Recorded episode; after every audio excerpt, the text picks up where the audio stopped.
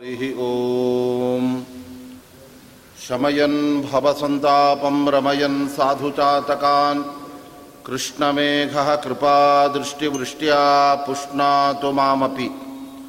श्रीशादिदेवतारम्भां श्रीमन्मध्वसुमध्यमां साक्षान्मद्गुरुपर्यन्तां वन्दे गुरुपरम्पराम्। अभ्रमं भङ्गरहितम् अजडं विमलं सदा आनन्दतीर्थमतुलं भजे तापत्रयापहं दुर्वादिध्वान्तर्वये वैष्णवेन्दीपरेन्दवे श्रीराघवेन्द्रगुरवे नमः अत्यन्तदयालवे। यस्य प्रचण्डतपसा श्रुतिगीतवृत्तः तुष्टो हरिः किल वशं वदताम् अवाप। श्रीमध्वसन्मतपयोनिधिपूर्णचन्द्रः श्रीविष्णुतीर्थमुनिराट् मुदमातनोतु ಮಧ್ವ ನವರಾತ್ರೋತ್ಸವದ ಅಂಗವಾಗಿ ಪಾಡ್ಯದಿಂದ ನವಮಿಯವರೆಗೆ ಶ್ರೀಮದ್ ಆಚಾರ್ಯರ ಬದರಿಕಾಶ್ರಮದ ಒಂದು ಸವಿನೆನಪಿಗಾಗಿ ಅವರ ಮಹಿಮೆಯನ್ನು ಮನನ ಮಾಡತಕ್ಕಂಥದ್ದು ನಮ್ಮೆಲ್ಲರ ಕರ್ತವ್ಯವಾಗಿದೆ. ಶ್ರೀಮದ್ ಆಚಾರ್ಯರ ಸಮಕಾಲದಲ್ಲಿ ಇದ್ದಂತಹ ಅವರಿಂದ ಶಾಸ್ತ್ರದ ಒಂದು ವಿಷಯಗಳಲ್ಲಿ ವಾಕ್ಯಾರ್ಥವನ್ನು ಮಾಡಿ ಅವರ ಶಿಷ್ಯತ್ವವನ್ನು ವಹಿಸಿದಂಥವರು ತ್ರಿವಿಕ್ರಮ ಪಂಡಿತಾಚಾರ್ಯರಾದರೆ ಅವರ ಮಕ್ಕಳು ನಾರಾಯಣ ಪಂಡಿತಾಚಾರ್ಯರು ರಚನೆ ಮಾಡಿದ ಹದಿನಾರು ಸರ್ಗಗಳನ್ನು ಒಳಗೊಂಡ ಮಹಾಕಾವ್ಯವೇ ಅದು ಸುಮಧ್ವಿಜಯವಾಗಿದೆ ಶ್ರೀಮದ್ ಆಚಾರ್ಯರ ಭವ್ಯವಾದ ವ್ಯಕ್ತಿತ್ವವನ್ನು ಬಾಲ್ಯದಿಂದ ಹಿಡಿದು ಅವರು ಕೊನೆಗೆ ಬದಲಿಗೆ ತೆರಳುವವರೆಗಿನ ಎಲ್ಲ ಘಟನೆಯನ್ನು ಕೂಡ ನಮಗೆ ತಿಳಿಸಿಕೊಡ್ತಾ ಇದ್ದಾರೆ. ವಾಯುದೇವರು ಮೂರು ಅವತಾರಗಳನ್ನು ತೆಗೆದುಕೊಂಡು ಭೂಲೋಕದಲ್ಲಿ ಅವತಾರ ಮಾಡಿದಾಗ ಹನುಮಂತ ದೇವರ ಮಹಿಮೆಯನ್ನು ವಾಲ್ಮೀಕಿಗಳೇ ವರ್ಣನೆ ಮಾಡಿಬಿಟ್ಟು ಅನಂತರದಲ್ಲಿ ಸ್ವಯಂ ವೇದವ್ಯಾಸ ದೇವರೇ ಮಹಾಭಾರತದಲ್ಲಿ ಭೀಮಸೇನ ದೇವರ ವ್ಯಕ್ತಿತ್ವವನ್ನು ಬಹಳ ಸುಂದರವಾಗಿ ವಿವರಣೆ ಮಾಡಿದ್ದಾರೆ. ಆದರೆ ಒಂದು ಕೊರತೆ ಮಾತ್ರ ಉಳಿದಿತ್ತು. ಶ್ರೀಮದ್ ಆಚಾರ್ಯರ, ಅಂದರೆ ವಾಯುದೇವರ ಮೂರನೇ ಅವತಾರದ ಮಹಿಮೆ ಅದು ವಿಸ್ತಾರವಾಗಿ ವರ್ಣನೆ ಆಗಲಿಲ್ಲ ಅನ್ನತಕ್ಕಂತಹ ಒಂದು ಕೊರಗ ಬಂದಾಗ ಆ ಸಂದರ್ಭದಲ್ಲಿ ಅದನ್ನು ನೀಗಿಸಿದಂತಹ ಮಹಾನುಭಾವರೇ ನಾರಾಯಣ ಪಂಡಿತಾಚಾರ್ಯರು. ಅವರು ತಮ್ಮ ಬಾಲ್ಯದಲ್ಲಿ ಶ್ರೀಮದ್ ಆಚಾರ್ಯರನ್ನು ಸಾಕ್ಷಾತ್ ಕಂಡವರು. ಅವರ ಅನೇಕ ಆಚರಣೆಗಳನ್ನು, ದಿನಚರಿಯನ್ನು ಅವರು ನೋಡಿ ಅದರಿಂದ ಬಹಳ ಆ ಸ್ಫೂರ್ತಿಯನ್ನು ಪಡೆದು ಈ ಕಾವ್ಯವನ್ನು ರಚನೆ ಮಾಡಿದ್ದಾರೆ. ಈ ಹದಿನಾರು ಸರ್ಗಗಳು ಅಂದರೆ, ಅದು ಹದಿನಾರು ಕಲೆಗಳು ಅಂದರೆ, ಚಂದ್ರನನ್ನು ಪರಿಪೂರ್ಣ ಅಂತ ನಾವು ಕಲೆ ಕರಿಬೇಕಾದರೆ ಅವನಲ್ಲಿ ಹದಿನಾರು ಕಲೆಗಳು ಹೇಗಿರುತ್ತೆ, ಅದರಂತೆ ಶ್ರೀಮದ್ ಆಚಾರ್ಯರು ಕೂಡ ಅವರ ಆ ವ್ಯಕ್ತಿತ್ವ ಪರಿಪೂರ್ಣ ಅನ್ನೋದನ್ನು ಆ ತಿಳಿಸೋದಕ್ಕೋಸ್ಕರವಾಗಿ ಈ ಹದಿನಾರು ಸರ್ಗಗಳಿಂದ ಆ ಪಂಡಿತಾಚಾರ್ಯ ವರ್ಣನೆ ಮಾಡಿದ್ದಾರೆ. ಅದರಲ್ಲಿ ದಶಮ ಸರ್ಗ, ಅದು ಹತ್ತನೆಯ ಒಂದು ಸರ್ಗ, ಅದು ಶ್ರೀಮದ್ ಆಚಾರ್ಯರು ಎರಡನೇ ಬಾರಿ ಬದರಿಯ ಯಾತ್ರೆಯನ್ನು ಕೈಗೊಂಡು ಮತ್ತೆ ಈ ಕರ್ನಾಟಕದ ಪರಿಸರಕ್ಕೆ ಬರುವಾಗ ಅವರು ಏನೆಲ್ಲ ಮಹಿಮೆಗಳನ್ನು ತೋರಿಸಿದ್ರು ಎಂಬುದನ್ನು ಇದು ವಿಸ್ತಾರವಾಗಿ ನಮಗೆ ತಿಳಿಸ್ಕೊಡ್ತಾ ಶ್ರೀಮದ್ ಆಚಾರ್ಯರು ಒಟ್ಟು ಮೂರು ಬಾರಿ ಬದರಿ ಯಾತ್ರೆಯನ್ನು ಅವರು ಮಾಡಿದ್ದಾರೆ. ಮೊದಲನೆಯದಾಗಿ ಅವರು ಸಣ್ಣ ಬಾಲಕನಾಗಿದ್ದಾಗಲೇ ಅವರು ನೇರವಾಗಿ ಬದರಿಗೆ ವೇದವ್ಯಾಸ ದೇವರ ಸನ್ನಿಧಾನದಲ್ಲಿ ಅಧ್ಯಯನಕ್ಕೋಸ್ಕರ ಹೋದರು. ಹಾಗಾದರೆ ಅದರ ಉಲ್ಲೇಖವೇ ಎಲ್ಲೂ ಕೂಡ ಇಲ್ವಲ್ಲ ಅಂತಂದರೆ ಶ್ರೀಮದ್ ಆಚಾರ್ಯರಿಗೆ ಅದ್ಭುತವಾದ ಯೋಗ ಸಿದ್ಧಿ ಎಂಬತಕ್ಕಂಥದ್ದು ಇತ್ತು. ಆದ್ದರಿಂದ ಒಂದು ರೂಪದಿಂದ ಅವರು ಪಾಜಕ ಕ್ಷೇತ್ರದಲ್ಲಿ ತಮ್ಮ ತಂದೆ ತಾಯಿಗಳ ಒಡನಾಟದಲ್ಲಿ ಒಂದು ರೂಪದಿಂದ ಇದ್ದರೆ ಇನ್ನೊಂದು ರೂಪದಿಂದ ಬದರಿಗೆ ಅವರು ಹೋಗಿಬಿಟ್ಟಿದ್ದಾರೆ. ಇಲ್ಲದೆ ಹೋದರೆ ಒಂದು ಕ್ಷಣವೂ ಕೂಡ ತನ್ನ ಮಗುವನ್ನು ಬಿಟ್ಟು ಇರದ ಇರಲಾರದಂತಹ ತಾಯಿಗೆ ಸುಮಾರು ಮೂರ್ನಾಲ್ಕು ವರ್ಷಗಳ ಕಾಲ ಆ ಮಗನನ್ನು ಬಿಟ್ಟು ಇರೋದಕ್ಕೆ ಸಾಧ್ಯ ಇಲ್ಲ ಅಂತ ಅವರಿಗೆ ಗೊತ್ತಿತ್ತು. ಆದ್ದರಿಂದ ಆ ವಾಸುದೇವ ಅನ್ನುವ ಹೆಸರಿನಿಂದ ಮುಂಚಿತವಾಗಿ ಅವರು ಬದರಿ ಯಾತ್ರೆಗೆ ಅವರು ತೆರಳಿ ಬಿಟ್ಟಿದ್ದಾರೆ. ಒಬ್ಬರೇ ಮಾತ್ರವೇ. ಆದ್ದರಿಂದಲೇ ವಾಯುಸ್ತುತಿಯಲ್ಲೂ ಕೂಡ ಅನೇಕ ಶಿಷ್ಯರನ್ನು ಕರೆದುಕೊಂಡು ಮಧ್ವಾಚಾರ್ಯ ಬದರಿಗೆ ತೆರಳಿದರು ಅನ್ನುವ ವಿಷಯವನ್ನು ತಿಳಿಸುವಾಗ ಪುನರಪಿ ಬದರೀಂ ಪ್ರಾಪ್ಯ ಕೃಷ್ಣಂಚನತ್ವ ಅಂತ ಅವ್ರು ಹೇಳ್ತಾ ಇದ್ದಾರೆ. ಪುನಃ ಅಂತ ಹೇಳ್ತಾ ಇದ್ದಾರೆ. ಮತ್ತೊಮ್ಮೆ ಬದರಿಗೆ ಹೊರಟರು ಅಂತ. ಆದರೆ ಅದಕ್ಕಿಂತ ಮುಂಚೆ ಯಾವಾಗ ಹೋಗಿದ್ದಾರೆ? ಅಂದರೆ ಬಾಲ್ಯದಲ್ಲೇ ಅವರು ತಮ್ಮ ತಂದೆ ತಾಯಿಗಳಿಗೂ ಕೂಡ ಮನಸ್ಸಿಗೆ ನೋವನ್ನು ಉಂಟು ಮಾಡದೆ ಒಂದು ರೂಪದಿಂದ ಅಲ್ಲೇ ಇದ್ದು ಇನ್ನೊಂದು ರೂಪದಿಂದ ಯೋಗ ಶಕ್ತಿಯಿಂದ ಅವರು ಶ್ರೀಮದ್ ಆಚಾರ್ಯರು ವೇದವ್ಯಾಸ ದೇವರ ಬಳಿ ಅವರು ಹೋಗಿದ್ದಾರೆ ಬದ್ರಿ ಯಾತ್ರೆಗೆ. ಅನಂತರದಲ್ಲಿ ಅನೇಕ ಶಿಷ್ಯರನ್ನು ಕರೆದುಕೊಂಡು ಅವರು ಹೋಗಿದ್ದಾರೆ. ಕೊನೆಗೆ ತಮ್ಮ ಎಪ್ಪತ್ತೊಂಬತ್ತನೇ ವಯಸ್ಸಿನಲ್ಲಿ ತಾವೊಬ್ಬರೇ ಪುನಃ ಹೋಗಿ ಬದರಿಕಾಶ್ರಮದಲ್ಲಿ ಅವರು ನೆಲೆಸಿದ್ದಾರೆ. ಅದರಲ್ಲಿ ಮಧ್ಯದ ಬದರಿ ಯಾತ್ರೆ. ಅವರೇನು ಎರಡನೇ ಬಾರಿ ದ್ವಿತೀಯ ಆ ಬದರಿ ಯಾತ್ರೆಯನ್ನು ಮಧ್ವಾಚಾರ್ಯನ ಕೈಗೊಂಡಿದ್ದರೋ ಅದರ ಮಹಿಮೆಯನ್ನು ಕೇಳಬೇಕು ಅಂತ ಉಡುಪಿಯಲ್ಲಿ ಅನೇಕ ಶಿಷ್ಯರುಗಳು ಶ್ರೀಮದ್ ಆಚಾರ್ಯರ ಭಕ್ತರಗಳೆಲ್ಲ ಅವರ ಶಿಷ್ಯರನ್ನು ಮಧ್ವಾಚಾರ್ಯರ ಮಹಿಮೆಗೆ ಹೇಳುವಂತೆ ಅವರು ಪ್ರಾರ್ಥನೆ ಮಾಡಿದಾಗ ಅವರು ಹೇಳಿದಂತಹ ಆಚಾರ್ಯ ಮಧ್ವರ ಆ ಒಂದು ಮಹಿಮೆ ಚರಿತ್ರೆಯೇ ಅದು ಹತ್ತನೇ ಸರ್ಗ, ಅದು ವಿಸ್ತಾರವಾಗಿರ್ತಕ್ಕಂಥದ್ದಾಗಿದೆ ಇದನ್ನು ಮನನ ಮಾಡಿ ಪಾರಾಯಣ ಮಾಡುವುದರಿಂದ ನಮ್ಮ ಎಲ್ಲ ಕಾರ್ಯಸಿದ್ಧಿಗಳಾಗತ್ತೆ ಅಂತ ನಮ್ಮ ವಿಷ್ಣು ತೀರ್ಥರು ಭಾಗವತದ ಆ ಸಾರೋದ್ಧಾರಕಾರರು ಅವರು ಸುಮಧ್ವಿಜಯದ ಒಂದೊಂದು ಸರ್ಗಗಳಿಗೆ ಫಲವನ್ನು ಅವರು ತಿಳಿಸ್ತಾ ಹತ್ತನೆಯ ಸರ್ಗವನ್ನು ಪಾರಾಯಣ ಮಾಡಿದರೆ ಅದನ್ನು ಮನನ ಮಾಡಿದಾಗ ನಮ್ಮ ಕಾರ್ಯಸಿದ್ಧಿ ಆಗತ್ತೆ. ಅನೇಕ ದಿನಗಳಿಂದ ನೆನೆಗುದಿಗೆ ಬಿದ್ದಂತಹ ಕಾರ್ಯಗಳು ಇದರ ಮನನದಿಂದ ಆ ಕಾರ್ಯಸಿದ್ಧಿ ಆಗತ್ತೆ ಅಂತ ಅವರು ತಿಳಿಸ್ತಾ ಇದ್ದಾರೆ. ಅಂತಹ ಈ ಸರ್ಗದ ಆರಂಭವೇ ಸಪದಿ ಸಮಸ್ಕೃತ ಭೃಶಂ ಮಾಧವ ಗುಣ ಸಾಧಕೋತ ಮಧ್ವರವಿಹಿ ಭೃಗುಕುಲ ತಿಲಕಸ್ಥಾನಂ ತಾಪಕರಹ ಪಾಪ ಪಾಂಥಾನಾಂ. ಶ್ರೀಮದ್ ಆಚಾರ್ಯರು ಉತ್ತರದಿಂದ ಮತ್ತೆ ಈ ಕಡೆ ದಕ್ಷಿಣ ಭಾಗಕ್ಕೆ ಅವರು ಬರ್ತಾ ಇದ್ದಾರೆ. ಆ ಸಂದರ್ಭದಲ್ಲಿ ಸೂರ್ಯನಂತೆ ಅವರು ಕಂಗೊಳಿಸ್ತಾ ಇದ್ದಾರೆ. ಆ ರೀತಿಯಾಗಿ ಅವರು ತಮ್ಮ ಆ ಒಂದು ಪ್ರಯಾಣವನ್ನು ಮತ್ತೆ ತಮ್ಮ ಜನ್ಮಭೂಮಿಯಾದಂತಹ ತುಳುನಾಡಿನ ಕಡೆಗೆ ಶ್ರೀಮದ್ ಆಚಾರ್ಯರು ಕೈಗೊಂಡಿದ್ದಾರೆ. ಆವಾಗ ಶ್ರೀಮದ್ ಆಚಾರ್ಯರ ಒಬ್ಬ ಶಿಷ್ಯರ ಬಳಿ ಅಲ್ಲಿ ನಡೆದಿರ್ತಕ್ಕಂತಹ, ಇದು ಉಡುಪಿಯಲ್ಲಿ ನಡೆದಿರ್ತಕ್ಕಂತಹ ಘಟನೆ. ಶ್ರೀಮದ್ ಆಚಾರ್ಯರು ಉಡುಪಿಗೆ ಬಂದು ಸೇರಿದಾಗ ಜನಗಳಿಗೆಲ್ಲ ಅನೇಕ ಅವರ ಮಹಿಮೆಗಳೆಲ್ಲ ತಂಡೋಪ ತಂಡೋಪವಾಗಿ ಅದು ಅವರ ಕಿವಿಗಳಿಗೆಲ್ಲ ಬಿತ್ತು. ಶ್ರೀಮದ್ ಆಚಾರ್ಯರು ಬದರಿಯಾತ್ರೆಯನ್ನು ಕೈಗೊಂಡು ಮಧ್ಯದಲ್ಲಿ ಅನೇಕ ಮಹಿಮೆಗಳನ್ನು ತೋರಿದ್ರು ಅಂತ ಅದನ್ನು ಮತ್ತೆ ಕೇಳಬೇಕು ಅಂತ ಅವರಿಗೆ ಆಸಕ್ತಿ ಬಂದಾಗ ಒಬ್ಬ ಆಚಾರ್ಯ ಮಧ್ವರ ಶಿಷ್ಯರ ಬಳಿಯೇ ನೆರೆದ ಜನಗಳಲ್ಲಿ ಪ್ರತಿನಿಧಿಯಾಗಿ ಒಬ್ಬ ಕೇಳ್ತಾ ಇದ್ದಾರೆ. ನಮಗೆ ಶ್ರೀಮದ್ ಆಚಾರ್ಯರ ಆ ಎರಡನೇ ಬದರಿ ಯಾತ್ರೆಯ ಮಹಿಮೆಯನ್ನು ಹೇಳಬೇಕು ಅಂತ. ಆ ಸಂದರ್ಭದಲ್ಲಿ ಅವರು ಹೇಳ್ತಾ ಇದ್ದಾರೆ, ನೋಡಿ ಶ್ರೀಮದ್ ಆಚಾರ್ಯರ ಮಹಿಮೆಯನ್ನು ದೇವತೆಗಳಿಗೂ ಪೂರ್ಣವಾಗಿ ಹೇಳೋದಕ್ಕೆ ಸಾಧ್ಯವಿಲ್ಲ. ಹಾಗಿರುವಾಗ ನಮ್ಮಂತಹ ಅಲ್ಪಮತಿಗಳಿಗೆ ಅದನ್ನು ಖಂಡಿತವಾಗಲೂ ಹೇಳೋದಕ್ಕೆ ಸಾಧ್ಯ ಇಲ್ಲ. ಹಾಗೆ ಅಂತ ನಿಮಗೆ ನಾನು ನಿರಾಶೆಯನ್ನು ಕೂಡ ಉಂಟು ಮಾಡುವುದಿಲ್ಲ. ನನಗೆ ತಿಳಿದ ಕೆಲವು ಅಂಶಗಳನ್ನು ಹೇಳ್ತೇನೆ ಭಗವಂತ ಹೇಗೆ ಅಪ್ರಮೇಯನೋ ಅದರಂತೆ ವಾಯುದೇವರು ಕೂಡ ಹಾಗೆ. ಅವರ ಮಹಿಮೆಯನ್ನು ಕೂಡ ನಮಗೆ ತಿಳ್ಕೊಳ್ಳೋದಕ್ಕೆ ಸಾಧ್ಯವಾಗುವುದಿಲ್ಲ. ಅವರು ಬರೀ ಬ್ರಹ್ಮಾಂಡದಲ್ಲಲ್ಲ ಅಥವಾ ಬೇರೆ ಬೇರೆ ಜೀವರ ಹೃದಯದ ಒಳಗಡೆ ಪಿಂಡಾಂಡದಲ್ಲಿ ಎಲ್ಲ ಕಡೆಯಲ್ಲೂ ಕೂಡ ಹಲವು ಬಗೆಯ ವ್ಯಾಪಾರಗಳನ್ನು ಮಹಿಮೆಯನ್ನು ತಿಳಿಸ್ತಕ್ಕಂತಹ ವಾಯುದೇವರ ಮಹಿಮೆ ಎಂದರೆ ಭುವನಾದ್ಭುತ ಮಧ್ವಚೇಷ್ಟಿತಂ ಅಂತಹ ವಾಯುದೇವರೇ ಮಧ್ವರಾಗಿ ಅವತಾರ ಮಾಡಿದಾಗ ಅಲ್ಲಿಯೂ ಕೂಡ ಅನೇಕ ಮಹಿಮೆಗಳನ್ನು ಅವರು ತಿಳಿಸಿದ್ದಾರೆ. ಆದ್ದರಿಂದ ದೇವತೆಗಳ ಆಯುಷ್ಯ ಒಬ್ಬ ವ್ಯಕ್ತಿಗೆ ದೊರಕಿದರು ಶೇಷನಂತೆ ಸಾವಿರ ಮುಖಗಳು ಆತನಿಗೆ ಬಂದರೂ ಕೂಡ ಸಕಲಂನತು ಕಿಂತು ಅಂತ ಅವರಿಗೆ ಎಲ್ಲವನ್ನು ಹೇಳೋದಕ್ಕೆ ಸಾಧ್ಯ ಇಲ್ಲ ಅಂತಲೇ ಕೆಲವೊಂದು ಅವರ ಮಹಿಮೆಗಳ ಆ ವಿಷಯವನ್ನು ಅವರು ತಿಳಿಸ್ತಾ ಇದ್ದಾರೆ. ಶ್ರೀಮದ್ ಆಚಾರ್ಯರು ಈ ಕಡೆ ವಾಪಸ್ ಬರ್ತಾ ಇರುವಾಗ ಅಲ್ಲಿ ಒಬ್ಬ ಈಶ್ವರ ದೇವ ಅಂತ ಒಬ್ಬ ರಾಜ ಅವನು ತನ್ನ ಊರಿನಲ್ಲಿ ಒಂದು ಕೆರೆಯನ್ನು ಕಟ್ಟಿಸ್ತಾ ಇದ್ದ. ಆ ಕೆರೆಗೆ ಬೇಕಾದ ಜನಗಳನ್ನೆಲ್ಲ ಸಿದ್ಧತೆ ಮಾಡ್ಕೊಳ್ಳದೆ ಯಾರು ತನ್ನ ಊರಿನ ಗಡಿಯ ಕಡೆ ಬರ್ತಾ ಇದ್ದಾರೆ, ಆ ಬರುವ ಜನಗಳಿಗೆಲ್ಲ ಅವನು ಆಜ್ಞೆ ಮಾಡ್ತಾ ಇದ್ದ, ಈ ಹಾದಿಯಲ್ಲಿ ಹೋಗೋವರೆಲ್ಲ ಈ ಕೆರೆಯನ್ನು ಅಗದೇ ಹೋಗಬೇಕು. ಅದು ಕೂಡ ಬೆಳಗ್ಗೆಯಿಂದ ಸಂಜೆಯವರೆಗೆ ಆ ಕೆಲಸ ಮಾಡಬೇಕು ಅಂತ ಅವರ ಮೇಲೆ ಒತ್ತಾಯವನ್ನು ಹೇರಿ ಆ ಕೆಲಸಗಳನ್ನು ಮಾಡಿಸ್ಕೊಳ್ತಾ ಇತ್ತು ಆವಾಗ ಶ್ರೀಮದ್ ಆಚಾರ್ಯರು ಶಿಷ್ಯರ ಜೊತೆಗೆ ಬಂದಾಗ ಅವರಿಗೂ ಕೂಡ ಅದೇ ರೀತಿಯಾಗಿ ಆತ ಹೇಳಿದಾಗ, ಅದಕ್ಕೆ ಮಧ್ವಾಚಾರ್ಯ ಹೇಳಿದರು, ನೋಡಪ್ಪ, ನಮ್ಮ ಕೈಗಳಿಗೆಲ್ಲ ಪುಸ್ತಕ ಹಿಡಿದು ಗೊತ್ತಿದೆ, ಆದರೆ ಈ ಎಲ್ಲ ಆಯುಧಗಳನ್ನು ಹಿಡಿದು ನಮಗೆ ಗೊತ್ತಿಲ್ಲ ಆದ್ದರಿಂದ ಅದು ಹೇಗೆ ಮಾಡಬೇಕು ಅಂತ ನೀನು ತೋರಿಸು, ನಾವು ಮಾಡ್ತೇವೆ ಅಂತ ಹೇಳಿದ್ರು. ಆವಾಗ ಈಶ್ವರ ದೇವರಾಜ, ನಾನು ಮಾಡಿ ತೋರಿಸ್ತೇನೆ ಅಂತ ಆ ಭೂಮಿಯನ್ನು ಅಗಲಿಕ್ಕೆ ಶುರು ಮಾಡಿದಾಗ ಅವನಿಗೆ ಹಾಗೆ ಮಾಡುವಂಥ ಮಧ್ವಾಚಾರ ಪ್ರೇರಣೆ ಮಾಡಿಬಿಟ್ಟು ಆವಾಗ ಅವನು ನೋಡ, ನೋಡ್ತಾ ಇರುವಾಗಲೇ ಶ್ರೀಮದ್ ಆಚಾರ್ಯನ ಮುಂದೆ ಹೊರಟು ಬಿಡ್ತಾ ಇದ್ದಾರೆ. ಹೀಗೆ ಈಶ್ವರ ದೇವನ ಯಾವ ತರಹದ ಪ್ರಭಾವವು ಕೂಡ ಈ ವಾಯುದೇವನ ಮುಂದೆ ನಡೆಯಲೇ ಇತ್ತು ಏಕೆಂದರೆ ವಾಯುದೇವರು ಎಲ್ಲರ ಅಂತರಂಗವನ್ನು ಪ್ರೇರಣೆ ಮಾಡ್ತಕ್ಕಂಥವ್ರು.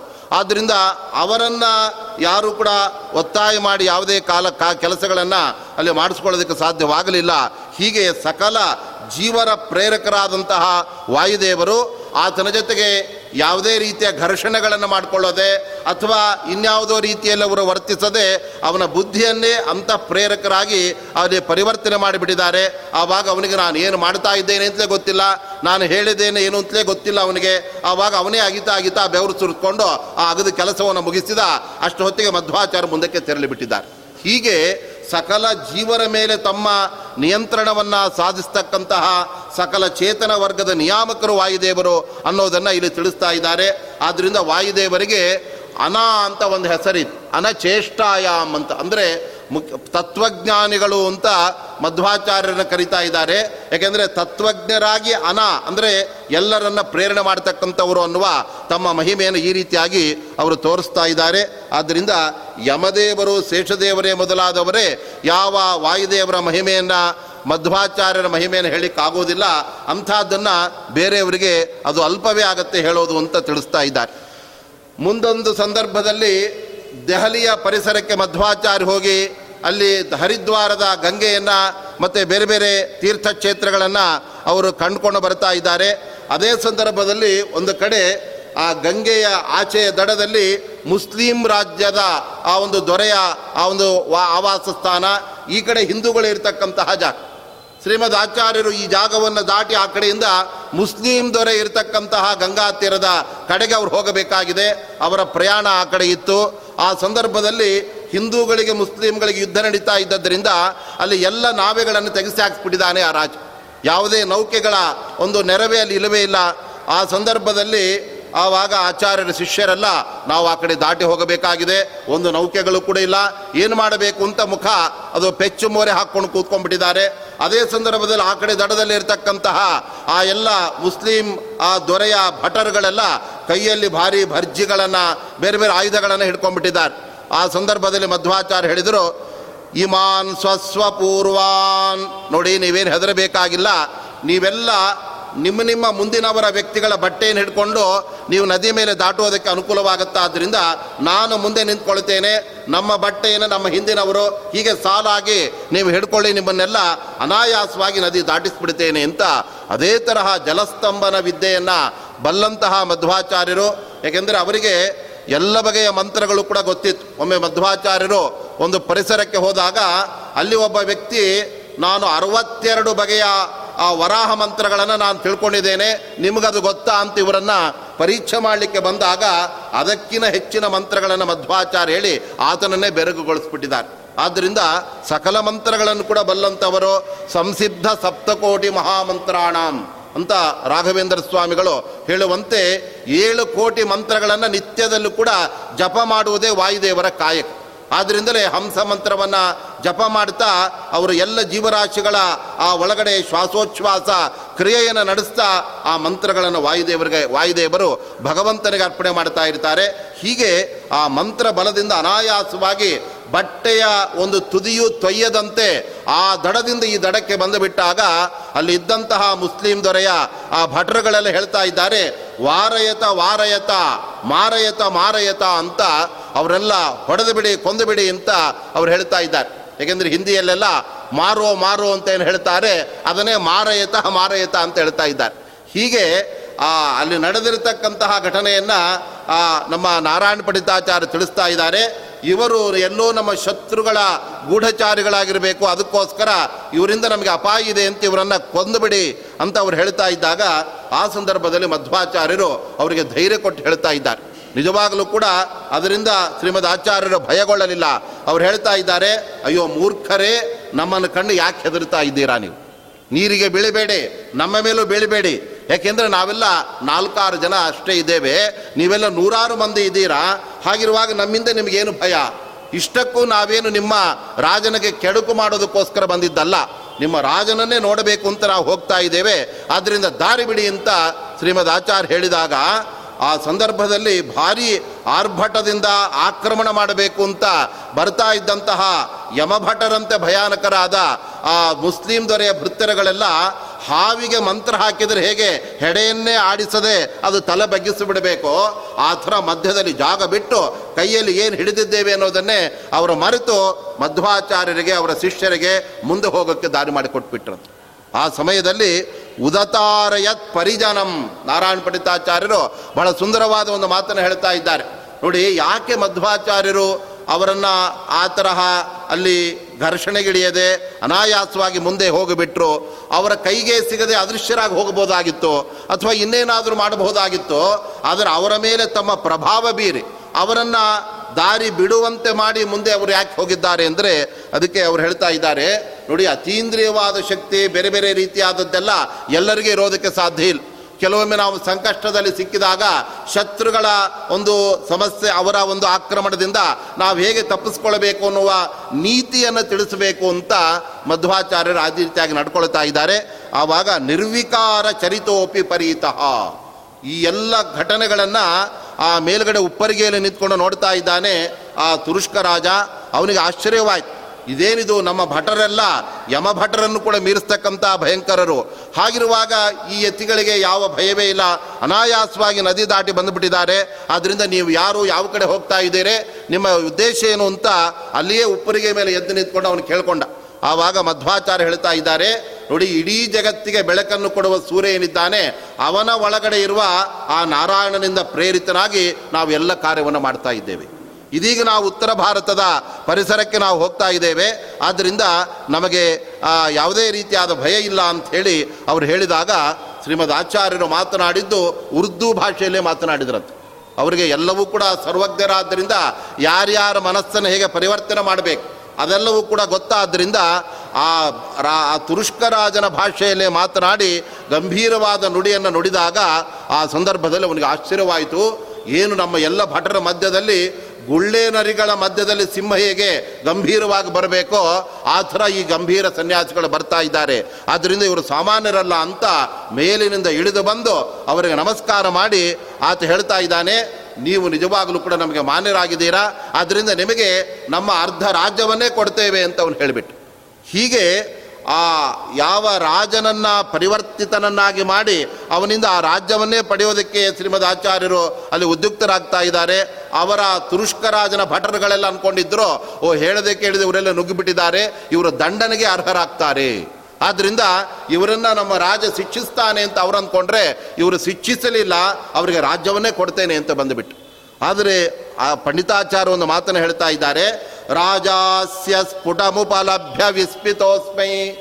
ಆ ಮುಸ್ಲಿಂ ದೊರೆ ಬಹಳ ಆಶ್ಚರ್ಯದಿಂದ ನಿಮ್ಮಂತಹ ವೀರ ಸನ್ಯಾಸಿಗಳನ್ನೇ ನಾನು ನೋಡಿಲ್ಲ, ನಾನು ನಿಮಗೆ ರಾಜ್ಯ ಕೊಡ್ತಾ ಇದ್ದೇನೆ, ಅರ್ಧ ರಾಜ್ಯವನ್ನು ನೀವು ತೆಗೆದುಕೊಳ್ಳಿ, ಇಲ್ಲೇ ನಿಮ್ಮದೊಂದು ಮಠ ಬ್ರಾಂಚ್ ಮಾಡ್ಕೊಂಡಿರಿ ಅಂತ ಅವನು ಹೇಳಿಬಿಡ್ತಾ ಇದ್ದಾನೆ ಅನ್ನೋದನ್ನು ತಿಳಿಸ್ತಾ ಇದ್ದಾರೆ. ಆದರೆ ಯಾರೋ ಒಬ್ಬ ಅಲ್ಪನಾದ ವ್ಯಕ್ತಿ ಹದಿನಾಲ್ಕು ಲೋಕಗಳಿಗೆ ಒಡೆಯರಾದ, ಮುಖ್ಯಪ್ರಾಣದೇವರ ಅವತಾರರಾದ, ಮಧ್ವಾಚಾರ್ಯರಿಗೆ ಜಾಗ ಕೊಡ್ತೇನೆ ಅಂದರೆ ಕೊಡೋದಕ್ಕೆ ಅವನು ಯಾರು, ತಗೊಳ್ಳೋದಕ್ಕೆ ಇವರು ಯಾಕೆ ಯಾಕೆಂದರೆ ಕೊಡಬೇಕಾದರೂ ಕೂಡ ಅವನಿಗೆ ಒಂದು ಸರಿಯಾದಂತಹ ಸ್ಥಾನಮಾನ ಇರಬೇಕಾಗತ್ತೆ. ಯಾರೋ ಭಿಚ್ಚಿಗೆ ನಿಮಗೆ ಏನೋ ಕೊಡ್ತೇವೆ ಅಂದರೆ ಅವನ ಹತ್ತಿರವೂ ನಾವು ಸುಳಿಯೋದೇ ಸರಿಯಾದ ವ್ಯಕ್ತಿಗಳು ಸರಿಯಾದ ಜಾಗದಲ್ಲಿ ಕೊಟ್ಟರೆ ಅದನ್ನು ತಗೊಳ್ಳೋದಕ್ಕೆ ಮನುಷ್ಯ ಇಷ್ಟಪಡ್ತಾನೆ.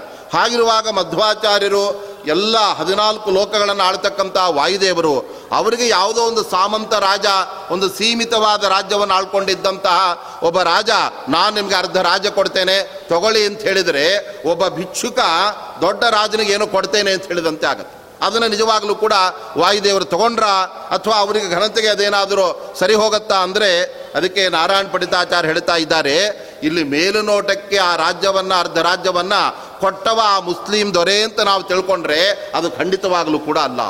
ಯಾಕೆಂದ್ರೆ ಅವರಲ್ಲಿ ಹೇಳ್ತಾ ಇದ್ದಾರೆ, ಅಸ್ಯ ರಾಜ ಅಂತ ಅವರೊಂದು ಮಾತನ್ನು ಬಳಸ್ತಾ ಇದ್ದಾರೆ. ಯಾರು ಇವರಿಗೆ ಆ ರಾಜ್ಯವನ್ನು ಕೊಡಬೇಕು ಅಂತ ಮುಂದೆ ಬಂದದ್ದು ಅಂದರೆ ಆ ಮುಸ್ಲಿಂ ದೊರೆ ಒಳಗಡೆ ಇದ್ದಂತಹ ಸ್ವಯಂ ಭಗವಂತನೇ ಇವರಿಗೆ ಆ ರೀತಿಯಾಗಿ ರಾಜ್ಯ ಕೊಡೋದಕ್ಕೆ ಬರ್ತಾ ಇದ್ದಾನೆ. ಏಕೆಂದರೆ ವಾಯುದೇವರಿಗೆ, ಬ್ರಹ್ಮದೇವರಿಗೆ, ಸತ್ಯಲೋಕದ ಆಧಿಪತ್ಯವನ್ನು, ಬ್ರಹ್ಮಾಂಡದಲ್ಲಿ ಬೇರೆ ಬೇರೆ ವ್ಯಾಪಾರಗಳನ್ನು ಮಾಡುವ ಆ ಒಂದು ಕರ್ತವ್ಯದ ಆ ಕಾರ್ಯವನ್ನು ಎಲ್ಲ ವಹಿಸಿಕೊಡೋದು ಭಗವಂತನೇ ಹೊರತಾಗಿ ಬೇರೆ ಯಾರಿಗೂ ಕೂಡ ಅಂತಹ ಸಾಮರ್ಥ್ಯ ಇಲ್ಲ.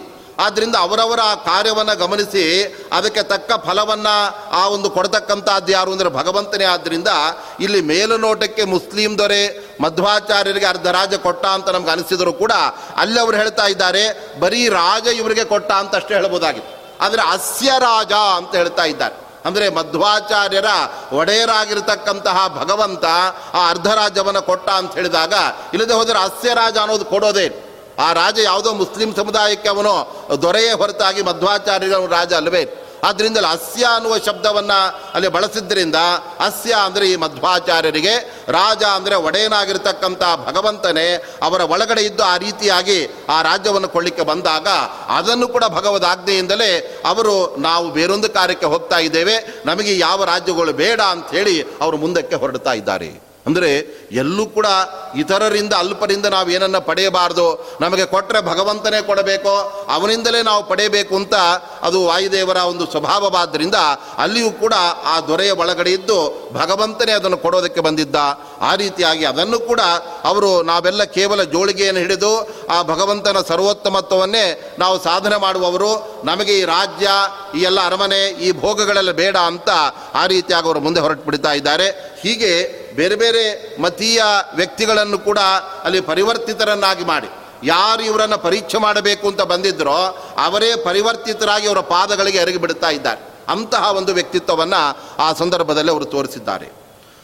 ಮತ್ತೊಂದು ಕಡೆ ಕೆಲವು ಕಳ್ಳರ ಗುಂಪು ಇವರ ಮೇಲೆ ಆಕ್ರಮಣ ಮಾಡಲಿಕ್ಕೆ ಬಂದಾಗ ಶ್ರೀಮದ್ ಆಚಾರ್ಯರು ಒಂದು ಕೆಂಪನೆ ಬಟ್ಟೆಯನ್ನು, ಕಾವ್ಯ ಬಟ್ಟೆಯನ್ನು ಗಂಟು ಮಾಡಿ ಅವರ ಮಧ್ಯದಲ್ಲಿ ಎಸೆದು ಬಿಟ್ಟು ಆವಾಗ ಅವರಿಗೆ ಅದರಲ್ಲಿ ಹಣ ಇದೆ, ಬಂಗಾರ ಇದೆ ಅನ್ನುವ ಮೋಹ ಬಂದಂತೆ ಆಗಿ ಅವರು ಪರಸ್ಪರ ಅದು ನನಗೆ ಬೇಕು ನನಗೆ ಬೇಕು ಅಂತ ಹೊಡೆದಾಡಿಕೊಂಡು ಅವರು ಅದರಲ್ಲೇ ಮುಳುಗಿ ಬಿಟ್ಟಿದ್ದಾರೆ. ಆದರೆ ಆಚಾರ್ಯರ ಮೇಲೆ ಆಕ್ರಮಣ ಮಾಡುವ ವಿಷಯವೇ ಅವರಿಗೆ ಮರೆತು ಹೋಗಿಬಿಟ್ಟಿದ್ದು. ಹೀಗೆ ಸಂಮೋಹನ ವಿದ್ಯೆಯನ್ನು ಕೂಡ ಬಲ್ಲಂತಹ ಮಧ್ವಾಚಾರ್ಯರು ಅವರಿಗೆ ಪರಸ್ಪರ ಮೋಹ ಬರುವಂತೆ ಮಾಡಿಬಿಟ್ರಂತೆ.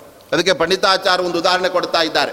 ಹಿಂದೆ ಸಂಶಪ್ತಕರನ್ನ ಕೊಲ್ಲಬೇಕಾದರೆ ಅರ್ಜುನ ಇದೇ ತರಹದ ಸಂಮೋಹನಾಸ್ತ್ರವನ್ನು ಪ್ರಯೋಗ ಮಾಡಿದ್ದಂತೆ.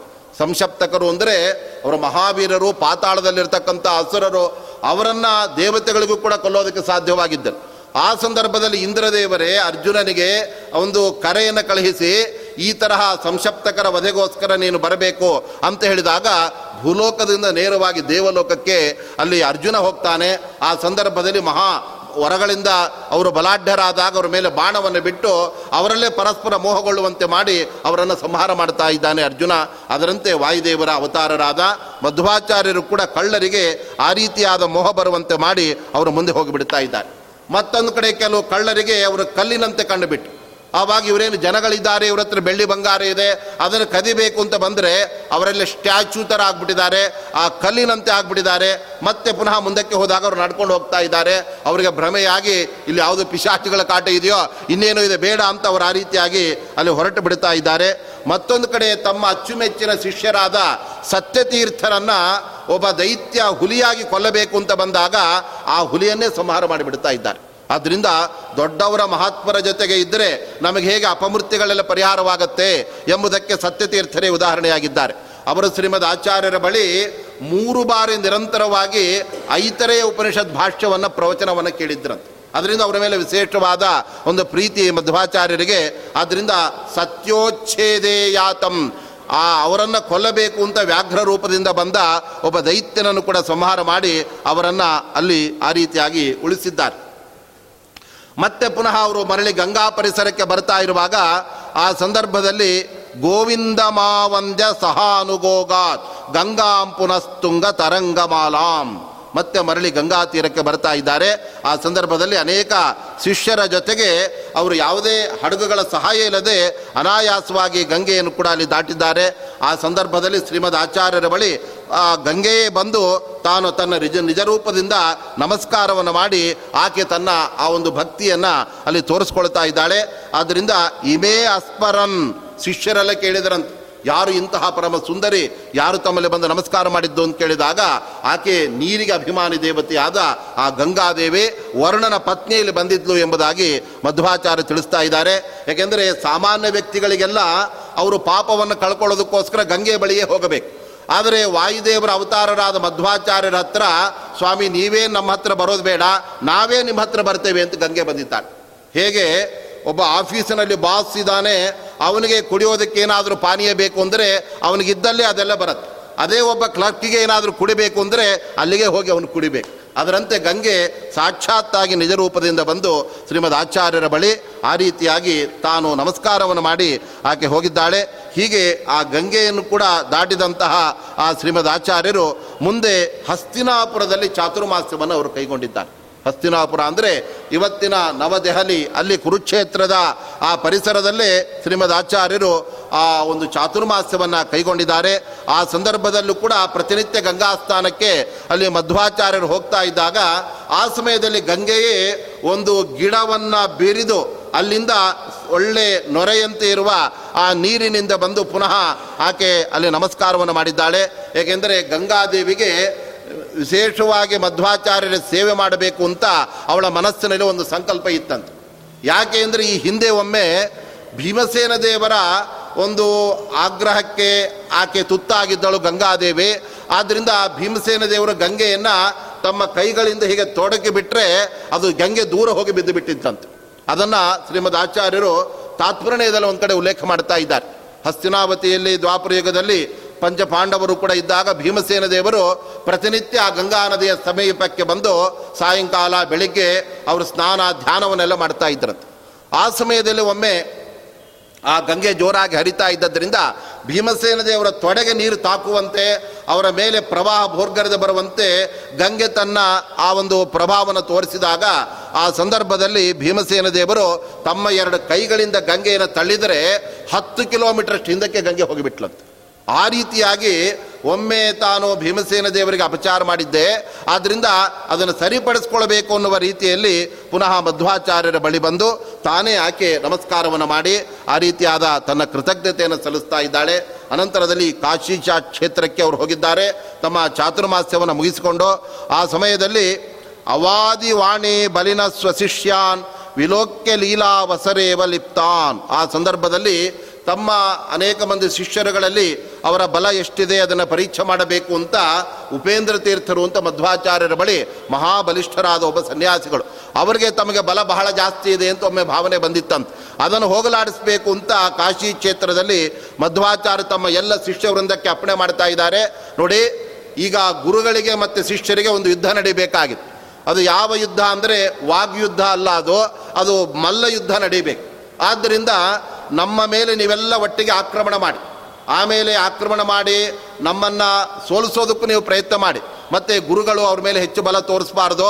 ಒಂದು ವೇಳೆ ಎಲ್ಲ ಬಲ ತೋರಿಸಿದ್ರೆ ನಾನೇ ಗೆಲ್ತಾ ಇದ್ದೆ ಅಂತ ನಿಮ್ಮ ಮನಸ್ಸಿನಲ್ಲಿ ಅಹಂಕಾರ ಬರೋದು ಬೇಡ. ಒಂದು ವೇಳೆ ನಿಮ್ಮ ಎಲ್ಲ ಬಲವನ್ನು ನನ್ನ ಮೇಲೆ ನೀವು ಪ್ರಯೋಗ ಮಾಡಲಿಲ್ಲ ಅಂದರೆ ನಮ್ಮ ಅಪ್ಪಣೆಯನ್ನು ಉಲ್ಲಂಘನೆ ಮಾಡಿದಂತೆ ಆಗುತ್ತೆ. ಆದ್ದರಿಂದ ನೀವೆಲ್ಲ ನನ್ನ ಮೇಲೆ ಬಲ ತೋರಿಸಿ ಅಂತ ಹೇಳಿದಾಗ ಆವಾಗ ಅವರು ಏನು ಮಾಡಿದರೂ ಕೂಡ ಆಚಾರ್ಯನೇನು ಮಾಡಲಿಕ್ಕೆ ಆಗಲಿಲ್ಲ ಅನಂತರದಲ್ಲಿ ಎಲ್ಲ ಶಿಷ್ಯರನ್ನು ಅವರ ಕೆಳಗಡೆ ನೀವು ಬೆನ್ನು ಮಾಡಿ ಮಲಗಿ ಅಂತ ಹೇಳಿದಾಗ ಅವರ ಮೇಲೆ ಆಚಾರ್ಯ ಒಂದು ಕಿರುಬೆರಳನ್ನು ಇಟ್ಟರಂತ ಇದನ್ನು ನೀವು ತೆಕ್ಕೊಂಡು ಮೇಲೆ ಬನ್ನಿ ಅಂದರೆ ಅವರಿಗೆ ಭಾರ ಹೊರಲಿಕ್ಕೆ ಅದು ಕಷ್ಟವಾಯಿತು. ದೊಡ್ಡ ದೊಡ್ಡ ಬೆಟ್ಟವನ್ನೇ, ಮೇರು ಪರ್ವತವನ್ನೇ ನಮ್ಮ ಮೇಲೆ ಇಟ್ಟಂತೆ ಆಗ್ತಾ ಇದೆ ಸ್ವಾಮಿ. ಇನ್ನೂ ಏನಾದರೂ ಬೆರಳನ್ನು ಹಾಗೆ ಇಟ್ಟರೆ ನಾವು ಕೆಳಗೆ ನೆಲಸವಾಗಿಬಿಡ್ತೇವೆ. ಆದ್ದರಿಂದ ಬಿಟ್ಟುಬಿಡಿ ಅಂತ ಹೇಳಿದಾಗ ಆ ಸಂದರ್ಭದಲ್ಲಿ ಆಚಾರ್ಯರು ಅವರ ಅಹಂಕಾರವನ್ನು ಅಲ್ಲಿ ಹೋಗಲಾಡಿಸ್ತಾ ಇದ್ದಾರೆ. ಹೀಗೆ ಕೇವಲ ಜ್ಞಾನದಿಂದ ಮಾತ್ರ ಪೂರ್ಣರಲ್ಲ, ಅದು ಬಲದಲ್ಲೂ ಕೂಡ ಆಚಾರ್ಯರ ಪೂರ್ಣರೆಂಬುದನ್ನು ಆ ರೀತಿಯಾಗಿ ತೋರಿಸ್ತಾ ಇದ್ದಾರೆ. ಮುಂದೆ ಅಮರಾವತಿ ಎಂಬತಕ್ಕಂಥ ಒಬ್ಬ, ಆ ದ್ವೈತಿಯನ್ನು ಅವರು ಖಂಡನೆ ಮಾಡ್ತಾ ಇದ್ದಾರೆ. ಆ ಮಾಯಾವಾದಿಗಳ ಪ್ರಮುಖನಾದಂತಹ ಆ ವ್ಯಕ್ತಿ ಮಧ್ವಾಚಾರ್ಯರ ಬಳಿ ವಾಕ್ಯಾರ್ಥ ಮಾಡೋದಕ್ಕೋಸ್ಕರ ಬಂದು ಜ್ಞಾನ ಅನ್ನುವ ಶಬ್ದದ ಅರ್ಥ ಏನು ಅಂತ ಅವರು ಕೇಳಿದ್ರಂತೆ. ಆವಾಗ ಮಧ್ವಾಚಾರ್ಯ ಹೇಳಿದರು, ಈ ಶಬ್ದದ ಅರ್ಥವನ್ನು ನೀನು ಕೇಳಬೇಕಾದ್ರೆ ನಿನಗೆ ಜ್ಞಾನ ಅಂದರೆ ಏನು ಅಂತ ಗೊತ್ತಿದೆಯೋ ಇಲ್ಲೋ ಅಂತ ಅವರು ಕೇಳಿದ್ರು. ಅದಕ್ಕೆ ಗೊತ್ತಿದೆ ಅಂದರೆ ಮತ್ತೆ ಪ್ರಶ್ನೆ ಯಾಕೆ ಮಾಡ್ತಾ ಇದೆಯಾ? ಗೊತ್ತಿಲ್ಲ ಅಂದರೆ ನಿಂಗೆ ಏನು ಹೇಳಿದ್ರು ಅರ್ಥ ಆಗೋದೇ ಇಲ್ಲ, ನೀನು ಹೊರಟು ಹೋಗಿಬಿಡು ಅಂತ ಅವ್ರು ಹೇಳ್ತಾ ಇದ್ದಾರೆ. ಹೀಗೆ ಪ್ರಶ್ನೆ ಮಾಡಬೇಕಾದರೂ ಕೂಡ ನಾವು ಸರಿಯಾಗಿ ತಿಳ್ಕೊಂಡು ಪ್ರಶ್ನೆ ಮಾಡಬೇಕು. ವ್ಯಾಹತವಾದ್ದನ್ನು ವಿರುದ್ಧವಾದದ್ದನ್ನು ಪ್ರಶ್ನೆ ಮಾಡಬಾರ್ದು. ಅದಕ್ಕೆ ಮಧ್ವಾಚಾರ್ಯರೇ ಒಂದು ಕಡೆ ಅನುವ್ಯಾಖ್ಯಾನದಲ್ಲಿ ಹೇಳ್ತಾ ಇದ್ದಾರೆ. ನಾವು ಪ್ರಶ್ನೆ ಮಾಡಬೇಕಾದ್ರೆ ಏನು ದೋಷಗಳು ಅದರಲ್ಲಿ? ಇರುಕೂಡುದು ಅಂದರೆ ಅವರು ಹೇಳ್ತಾ ಇದ್ದಾರೆ, ಸವ್ಯಾಹತಿ ರಸಂಗತಿ ನಾವು ಮಾತನಾಡುವಾಗಲೇ ಅದು ವಿರುದ್ಧವಾಗಿ ಮಾತನಾಡೋದು. ಕೆಲವರೆಲ್ಲ ಭಿಕ್ಷುಕರು ಭಿಕ್ಷೆ ಬಿಡ್ತಾ ಇರ್ತಾರೆ. ಸ್ವಾಮಿ, ನಮಗೆ ಬಾಯಿ ಬರಲ್ಲ ಬಿಚ್ಚೆ ಹಾಕಿ ಅಂತ ಇರ್ತಾರೆ. ಬಾಯಿ ಬರದೇ ಇದ್ದರೆ ಮಾತನಾಡೋದಾದ್ರೆ ಹೇಗೆ? ಇನ್ನು ಕೆಲವರು ಕಣ್ಣೇ ಕಾಣೋದಿಲ್ಲ, ದುಡ್ಡು ಹಾಕಿ ಅಂತಾರೆ. ಆದರೆ ಹತ್ತು ರೂಪಾಯಿ, ಐದು ರೂಪಾಯಿ ಹಾಕಿದರೆ ಯಾಕೆ ಇಷ್ಟೇ ಹಾಕಿದಿರಲ್ಲ ಅಂತ ಕೇಳ್ತಾ ಇರ್ತಾರೆ. ಹಾಗಾದರೆ ನಮ್ಮ ವರ್ತನೆಯಲ್ಲೇ ವಿರುದ್ಧವಾದದ್ದು ಕಾಣ್ತಾ ಇರ್ತೇವೆ. ಆದ್ದರಿಂದ ಆ ಥರದ ವಿರುದ್ಧವಾದ ಪ್ರಶ್ನೆ ಮಾಡಬಾರ್ದು ಅಂತ ಹೇಳಿ ಆ ವಾದಿಯನ್ನು ಕೂಡ ಆ ಅಮರಾವತಿಯನ್ನು ಸೋಲಿಸ್ತಾ ಇದ್ದಾರೆ.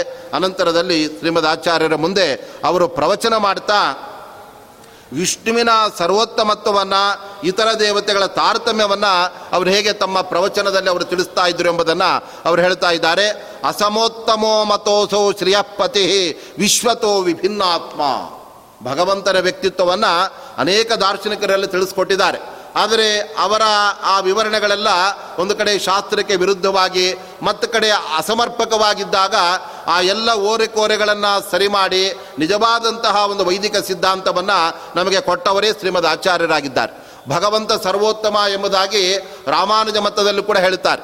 ಆದರೆ ಕೊನೆಗೆ ಮುಕ್ತಿಯನ್ನು ಪಡೆಯುವಾಗ ಎಲ್ಲ ಜೀವರಿಗೆ, ಭಗವಂತನಿಗೆ ಪರಮಸಾಮ್ಯ ಬರುತ್ತೆ. ನಾವು ಸಂಸಾರಾವಸ್ಥೆಯಲ್ಲಿ ಮಾತ್ರ ಭಗವಂತನ ಅಧೀನವಾಗಿರ್ತೇವೆ. ಮೋಕ್ಷಕ್ಕೆ ಮುಕ್ತಿಗೆ ನಾವು ಹೋದಾಗ ಅಲ್ಲಿ ನಮಗೆ ಯಾವುದೇ ರೀತಿಯ ಪರಾಧೀನತೆ ಇರಲ್ಲ. ನಾವೆಲ್ಲ ಭಗವಂತನೇ ಆಗಿಬಿಡ್ತೇವೆ ಅಂತ ಆ ರೀತಿಯಾಗಿ ಅರ್ಥ ಮಾಡ್ತಾರೆ. ಆದರೆ ನಿಜವಾಗಲೂ ಕೂಡ ವೇದಗಳಲ್ಲಿ ಹೇಳ್ತಾ ಇರೋದೇನು ಅಂದರೆ, ಅಸಮೋತ್ತಮೋ ಮತೋ ಸೌ ಭಗವಂತನಿಗೆ ಸಮರೇ ಯಾರು ಕೂಡ ಇಲ್ಲವೇ? ಲಕ್ಷ್ಮೀದೇವಿ ಭಗವಂತನಿಗೆ ಸಮಳಾಗಬಹುದು ಎರಡು ವಿಷಯಗಳಲ್ಲಿ ಮಾತ್ರ. ಭಗವಂತನಂತೆ ಎಲ್ಲ ದೇಶಕಾಲಗಳಲ್ಲಿ ಇರಬಹುದು. ಆದರೆ ಗುಣಗಳಿಂದ ಭಗವಂತನ ಸಾಮ್ಯವನ್ನ ಯಾವತ್ತೂ ಸ್ವತಃ ವಿಭಿನ್ನಾತ್ಮ. ಈ ಎಲ್ಲ ಜಗತ್ತಿನಿಂದ ಭಗವಂತ ಅತ್ಯಂತ ವಿಲಕ್ಷಣನಾಗಿದ್ದಾನೆ. ಈ ಜಗತ್ತು ಹೇಗೆ ಹುಟ್ಟಿತು ಅಂತ ಉಪನಿಷತ್ತು ಹೇಳುವಾಗ ಭಗವಂತನೇ ಜಗತ್ತಾಗೆ ಪರಿಣಾಮವನ್ನ ಪಡೆದಿದ್ದಾನೆ ಅಂತ ಹೇಳುವಾಗ ಭಗವಂತನಿಗೂ ಜಗತ್ತಿಗೂ ಅಭೇದ ಅಂತ ಭಾವನೆ ನಮಗೆ ಬಂದು ಬಿಡ್ತಾ ಇರುತ್ತೆ. ಅದಕ್ಕೆ ಆ ಭಗವಂತ ತಾನೇ ಜಗತ್ತಾಗೋದಲ್ಲ ತಾನು ನಿಂತು ಜಗತ್ತನ್ನು ಮೂಲ ಪ್ರಕೃತಿಯಿಂದ ಅವನು ವ್ಯಕ್ತವಾದ ಬ್ರಹ್ಮಾಂಡವನ್ನು ಮತ್ತು ಚೇತನರನ್ನು ಸೃಷ್ಟಿ ಮಾಡ್ತಾ ಇದ್ದಾನೆ. ಆದ್ದರಿಂದ ಒಬ್ಬ ಕುಂಬಾರ ಮಡಕೆಯನ್ನು ಸೃಷ್ಟಿ ಮಾಡಿದರೆ ಕುಂಬಾರನೇ ಮಡಕೆ ಆಗೋದಲ್ಲ. ಅಲ್ಲಿ ಮಣ್ಣು ಮಡಕೆಯಾಗತ್ತೆ. ಮಣ್ಣು ಮಡಕೆಯಾಗುವ ಪ್ರಕ್ರಿಯೆಯಲ್ಲಿ ಆ ಕುಂಬಾರನ ಪಾತ್ರ ಅದು ಬಹಳ, ಅದು ಮುಖ್ಯವಾಗತ್ತೆ. ಅದರಂತೆ ಭಗವಂತನು ಕೂಡ ಈ ಜಗತ್ತಿಗಿಂತ ಭಿನ್ನನಾಗಿ ನಿಂತ್ಕೊಂಡು ಅವನು ಇದೆಲ್ಲವನ್ನು ಮಾಡ್ತಾ ಇದ್ದಾನೆ. ಪರಮಾನ್ ಪ್ರಕಾಮರ್ಥಾನ್ ಪ್ರಕಾಶಯಾಮಾಸ, ಸೇತ್ಯ ಸೇತ್ಯಾದೀನ್ ಅಂತ ಹೀಗೆ ಭಗವಂತನ ಅನೇಕ ಮಹಿಮೆಗಳನ್ನು ಕೂಡ ಶ್ರೀಮದ್ ಆಚಾರ್ಯ ತಿಳಿಸ್ತಾ ಇದ್ದಾರೆ. ಒಮ್ಮೆ ಕುರುಕ್ಷೇತ್ರದಲ್ಲಿ ಬಹಳ ದೊಡ್ಡ ಮಹಿಮೆಯನ್ನು ಮಧ್ವಾಚಾರ್ಯ ತೋರಿಸ್ತಾ ಇದ್ದಾರೆ. ಅವರು ಆ ದೆಹಲಿಯ ನಂತರದಲ್ಲಿ ಕಾಶಿ ಯಾತ್ರೆ ಮುಗಿಸ್ಕೊಂಡು ಕುರುಕ್ಷೇತ್ರದ ಪರಿಸರಕ್ಕೆ ಬಂದಾಗ ಅಲ್ಲಿ ಮಹಾಭಾರತ ಯುದ್ಧ ನಡೆದಿರ್ತಕ್ಕಂತಹ ಒಂದು ದೊಡ್ಡ ಜಾಗ ಅದು. ಅಲ್ಲಿ ಅವರು ಬರ್ತಾ ಇದ್ದಾಗ ಆ ಸಂದರ್ಭದಲ್ಲಿ ಸತ್ಯತೀರ್ಥರು ಮಧ್ವಾಚಾರ್ಯರ ಬಳಿ ಒಂದು ಪ್ರಶ್ನೆ ಮಾಡ್ತಾರೆ. ಅವರಿಗೆಲ್ಲ ಮಧ್ವಾಚಾರ್ಯರ ಹಿಂದೆ ಭೀಮಸೇನ ದೇವರಾಗಿದ್ದರು, ಅದಕ್ಕಿಂತ ಹಿಂದೆ ತ್ರೇತಾಯುಗದಲ್ಲಿ ಅವರೇ ಹನುಮಂತ ದೇವರಾಗಿದ್ದರು ಅನ್ನುವ ನಿಚ್ಚಳವಾದ, ಯಥಾರ್ಥವಾದ ತಿಳುವಳಿಕೆ ಅವರಿಗಿತ್ತು.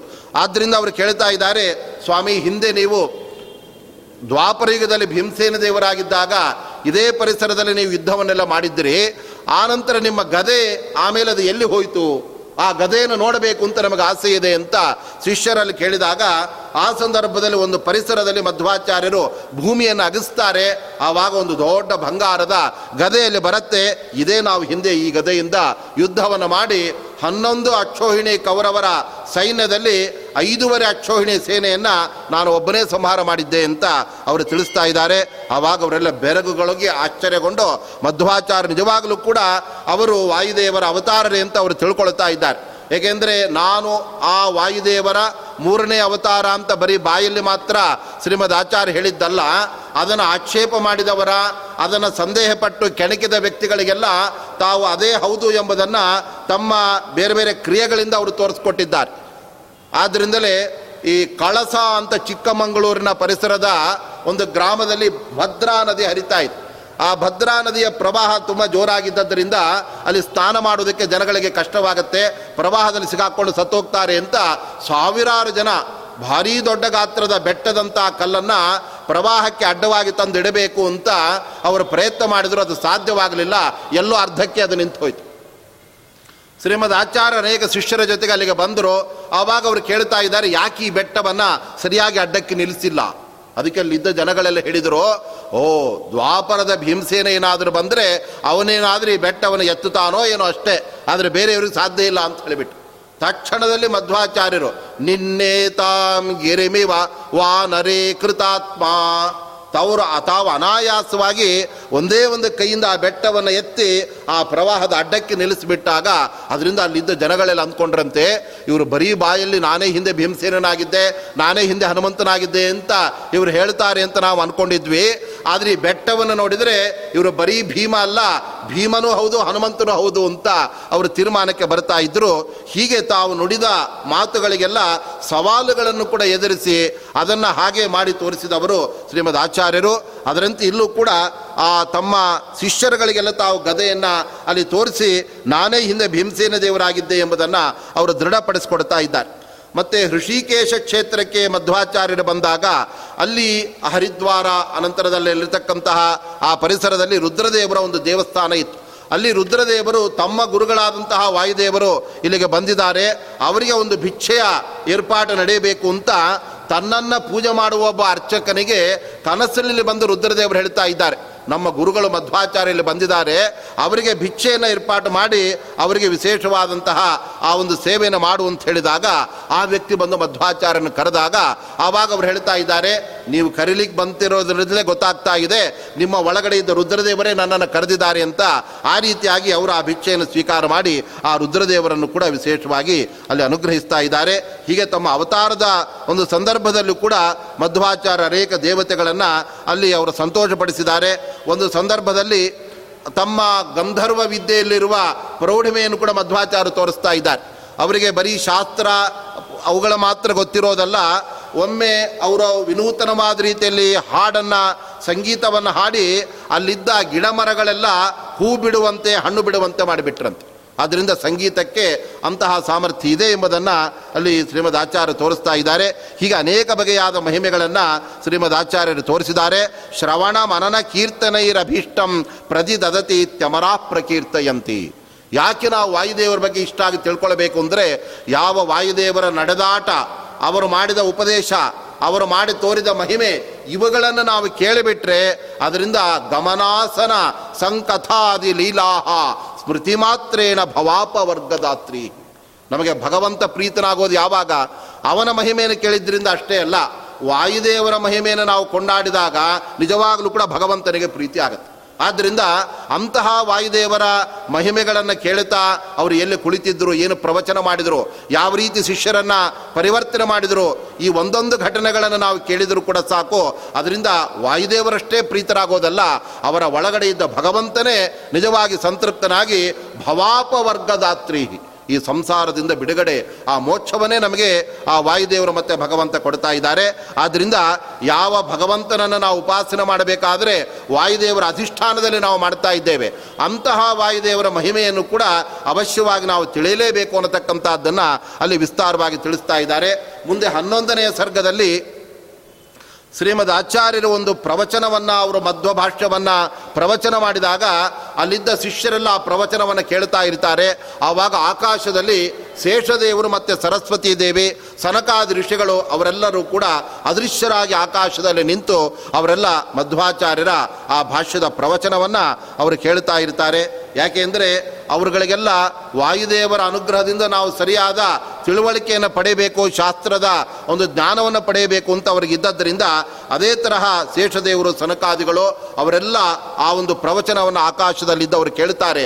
ಆಮೇಲೆ ಶ್ರೀಮದ್ ಆಚಾರ್ಯ ಪ್ರವಚನವನ್ನು ಅವರು ಮುಗಿಸಿಬಿಟ್ಟಾಗ ಶೇಷದೇವರ ಲೋಕಕ್ಕೆ ಹೋಗಿ ಸನಕಾದಿಗಳು ಕೇಳ್ತಾ ಇದ್ದಾರೆ. ಇದುವರೆಗೂ ನಾವೇನು ಮಧ್ವಾಚಾರ್ಯರ ಭಾಷ್ಯದ ಆ ವಿಚಾರಗಳನ್ನೆಲ್ಲ ನಾವು ತಿಳ್ಕೊಂಡ್ವಲ್ಲ, ಇದರಿಂದ ನಮಗೆ ಏನು ಫಲ ಬರುತ್ತೆ? ನಾವು ಇತರ ಭಾಷೆಗಳಿಗಿಂತ ಮಧ್ವ ಭಾಷ್ಯದಲ್ಲಿರುವ ವಿಶೇಷತೆಯನ್ನು ನಾವು ತಿಳ್ಕೊಳ್ಬೇಕಾದ್ರೆ ಅದಕ್ಕಿರುವ ಶ್ರೇಷ್ಠವಾದ ಫಲದಿಂದ ಅದರ ಒಂದು ಹಿರಿಮೆಯನ್ನು ನಾವು ತಿಳಿಯಬೇಕಾಗತ್ತೆ. ಆದ್ದರಿಂದ ಮಧ್ವ ಭಾಷ್ಯದ ಅಧ್ಯಯನ ಅಧ್ಯಾಪನದಿಂದ ನಮಗೇನು ಫಲ ಬರುತ್ತೆ ಅಂತ ಕೇಳಿದಾಗ ಅದಕ್ಕೆ ಶೇಷದೇವರು ಆ ಸನಕಾದೃಶಿಗಳಿಗೆ ಏನು ಹೇಳಿದರೋ ಅದನ್ನು ನಾರಾಯಣ ಪಂಡಿತಾಚಾರ್ಯರು ನಮಗೆಲ್ಲ ಮಧ್ವಾಚಾರ್ಯರ ಬಗ್ಗೆ ಮತ್ತಷ್ಟು ಪರಿಪಕ್ವವಾದ ಭಕ್ತಿ ಬರಲಿ ಅನ್ನತಕ್ಕಂಥ ದೃಷ್ಟಿಯಿಂದ ಅಲ್ಲಿ ನಡೆದ ಸಂವಾದವನ್ನು ಅವರು ಹೇಗೋ ತಮ್ಮ ದಿವ್ಯವಾದ ದೃಷ್ಟಿಯಿಂದ ಅಥವಾ ತಮ್ಮ ಪೂರ್ವಿಕರಿಂದ ಅವರು ತಿಳ್ಕೊಂಡು ಅದನ್ನು ಹಸ್ತಗತದಿಂದ ಬರೆದು ಅದನ್ನು ನಮಗೆ ತಿಳಿಸ್ಕೊಟ್ಟಿದ್ದಾರೆ. ಇಲ್ಲದೆ ಹೋದರೆ ಆಕಾಶದಲ್ಲಿ ನಡೆದಿರತಕ್ಕಂಥ ಸಂಭಾಷಣೆ, ಅನಂತರದಲ್ಲಿ ಶೇಷದೇವರು ತಮ್ಮ ಪಾತಾಳ ಲೋಕಕ್ಕೆ ಹೋದಾಗ ಅಲ್ಲಿ ಸನಕಾದಿಗಳವರು ಏನು ಉತ್ತರವನ್ನು ಹೇಳಿದರು ಅನ್ನೋದನ್ನು ಭೂಲೋಕದಲ್ಲಿರುವ ನಾವೇಗೆ ತಿಳ್ಕೊಳ್ಳಿಕ್ಕೆ ಸಾಧ್ಯ. ನಾವು ಇಲ್ಲೇ ಇದ್ದರೂ ಪಕ್ಕದ ಮನೇಲಿ ಏನಾಗುತ್ತೆ, ನಮ್ಮ ಮನೇಲಿ ಏನಾಗುತ್ತೆ ಅಂತ ನಮಗೆ ತಿಳಿಯೋದಕ್ಕೆ ಸಾಧ್ಯ ಇಲ್ಲದೆ ಇರುವಾಗ ಲೋಕಾಂತರದಲ್ಲಿ ನಡೆದ ಅವರ ದೇವತಾ ಸಂಭಾಷಣೆ ಅದು ಅತ್ಯಂತ ರಹಸ್ಯವಾದ ವಿಚಾರ.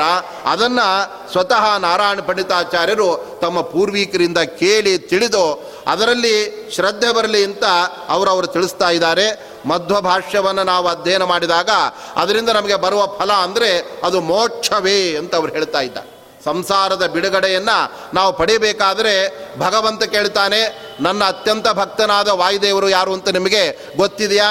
ಅವರು ರಚನೆ ಮಾಡಿದ ಶಾಸ್ತ್ರನೇ ಓದಿದ್ದೀರಾ? ಹಾಗಾದರೆ ಮೋಕ್ಷಕ್ಕೆ ನಿಮಗೆ ಟಿಕೆಟ್ ಸಿಗತ್ತೆ ಅಂತ ಆ ರೀತಿಯಾಗಿ ಆ ಮೋಕ್ಷ ಎಂಬುದು ಮಧ್ವಶಾಸ್ತ್ರದ ಒಂದು ಮುಖ್ಯವಾದ ಫಲವಾದರೆ ಸ್ವರ್ಗ, ಉಳಿದ ಬೇರೆ ಬೇರೆ, ಆ ಲೌಕಿಕ ಸುಖಗಳು, ಅದು ಕೂಡ ಇದರ ಜೊತೆ ಜೊತೆಗೆ ಬರುತ್ತೆ. ಹೇಗೆ ಒಬ್ಬ ರೈತ ಧಾನ್ಯವನ್ನು, ಭತ್ತವನ್ನೇ ಪಡೆಯಬೇಕು ಅಂತ ಅವನು ಆ ರೈತ, ಅವನು ಬೇರೆ ಬೇರೆ ಅವುಗಳನ್ನು ಬಿತ್ತಿದಾಗ ಅಲ್ಲಿ ಹುಲ್ಲು ಕೂಡ ಜೊತೆಗೆ ಬರುತ್ತೆ ಹೇಗೆ? ಅದರಂತೆ ಸ್ವರ್ಗಾದಿ ಫಲಗಳೆಲ್ಲ ಅಮುಖ್ಯವಾದ ಫಲಗಳು. ಮೋಕ್ಷ ಎಂಬುದು ಆ ಧಾನ್ಯ, ಭತ್ತ ಹೇಗೆ ಆ ಮುಖ್ಯವಾದ ಫಲವು ಅದರಂತೆ ಇದು ದೊರಕತ್ತೆ. ಅಂತಹ ಮೋಕ್ಷ ಅದು ಮಧ್ವಾಚಾರ್ಯರ ಸಿದ್ಧಾಂತದಲ್ಲಿ ಬಹಳ ವಿನೂತನವಾಗಿ ಮತ್ತು ಎಲ್ಲರಿಗೂ ಪ್ರಿಯವಾಗುವಂತೆ ವರ್ಣನೆ ಮಾಡಲಾಗಿದೆ. ಅಂತಹ ಮೋಕ್ಷದ ಸ್ವರೂಪ ವೈಕುಂಠದ ವರ್ಣನೆ ಅದು ಮಧ್ವವಿಜಯದಲ್ಲೇ ಬರ್ತಾ ಇತ್ತು. ಆ ದೃಷ್ಟಿಯಿಂದ ಈ ಹನ್ನೊಂದನೆಯ ಸರ್ಗ ಅದು ಸಂಪೂರ್ಣವಾಗಿ ಆ ಮುಕ್ತರ ಲೋಕ ಅಲ್ಲೆಲ್ಲ ಭಗವಂತ ಹೇಗೆ ವಿಹಾರ ಮಾಡ್ತಾನೆ, ಅಲ್ಲಿರುವ ಮುಕ್ತರೆಲ್ಲ ಅಮೃತವನ್ನು ಹೇಗೆ ಪಾನ ಮಾಡ್ತಾ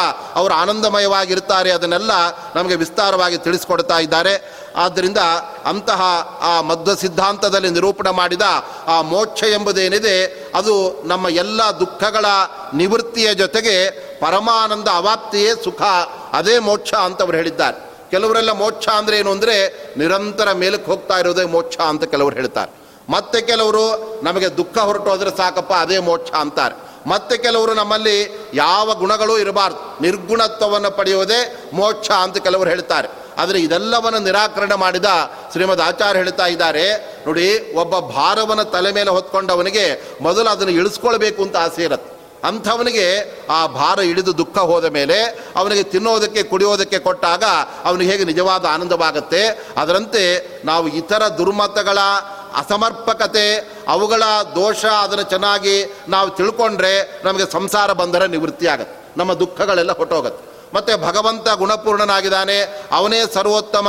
ಅವನು ಎಲ್ಲ ಜೀವನ ನಿಯಂತ್ರಣ ಮಾಡುವವನು. ಅನ್ನುವ ಅವನ ಮಹಿಮೆ ತಿಳ್ಕೊಂಡಾಗ ನಮಗೆ ಆನಂದ, ಅನುಭವ ನಮಗಾಗತ್ತೆ. ಹೀಗೆ ಇಂತಹ ಮೋಕ್ಷದ ಸ್ವರೂಪ ಅದು ವಿಸ್ತಾರವಾಗಿ ಹನ್ನೊಂದನೇ ಸರ್ಗದ ಈ ಒಂದು ಸುಮಧ್ವೀಯದಲ್ಲಿ ವರ್ಣನೆ ಮಾಡಿದ್ದಾರೆ ಅದರಲ್ಲಿ ಭಗವಂತನ ಮೂರು ಲೋಕಗಳು ಪ್ರಮುಖವಾಗಿರ್ತಕ್ಕಂಥದ್ದಾಗಿತ್ತು. ಅವುಗಳನ್ನು ಅಪ್ರಾಕೃತ ಲೋಕಗಳು ಮತ್ತು ರಮಾತ್ಮಕ ಲೋಕ ಅಂತ ಅವುಗಳನ್ನು ಕರೀತಾರೆ. ಸ್ವತಃ ಲಕ್ಷ್ಮೀದೇವಿ ವೈಕುಂಠ ಲೋ ಲೋಕವಾಗಿ ಆಕೆ ಆ ರೂಪವನ್ನು ಪಡೆಯಬಲ್ಲವಳಾಗಿದ್ದಾಳೆ. ಲಕ್ಷ್ಮೀದೇವಿಯ ಒಂದು ಮಹಿಮೆ ಎಂಥದ್ದು ಅಂದರೆ ಭಗವಂತನಿಗೆ ಆ ಪೂಜೆ ಮಾಡಬೇಕು ಅಂತ ಹೂವು ಹಣ್ಣುಗಳನ್ನೆಲ್ಲ ನಾವು ಹೇಗೆ ತರ್ತೇವೆ?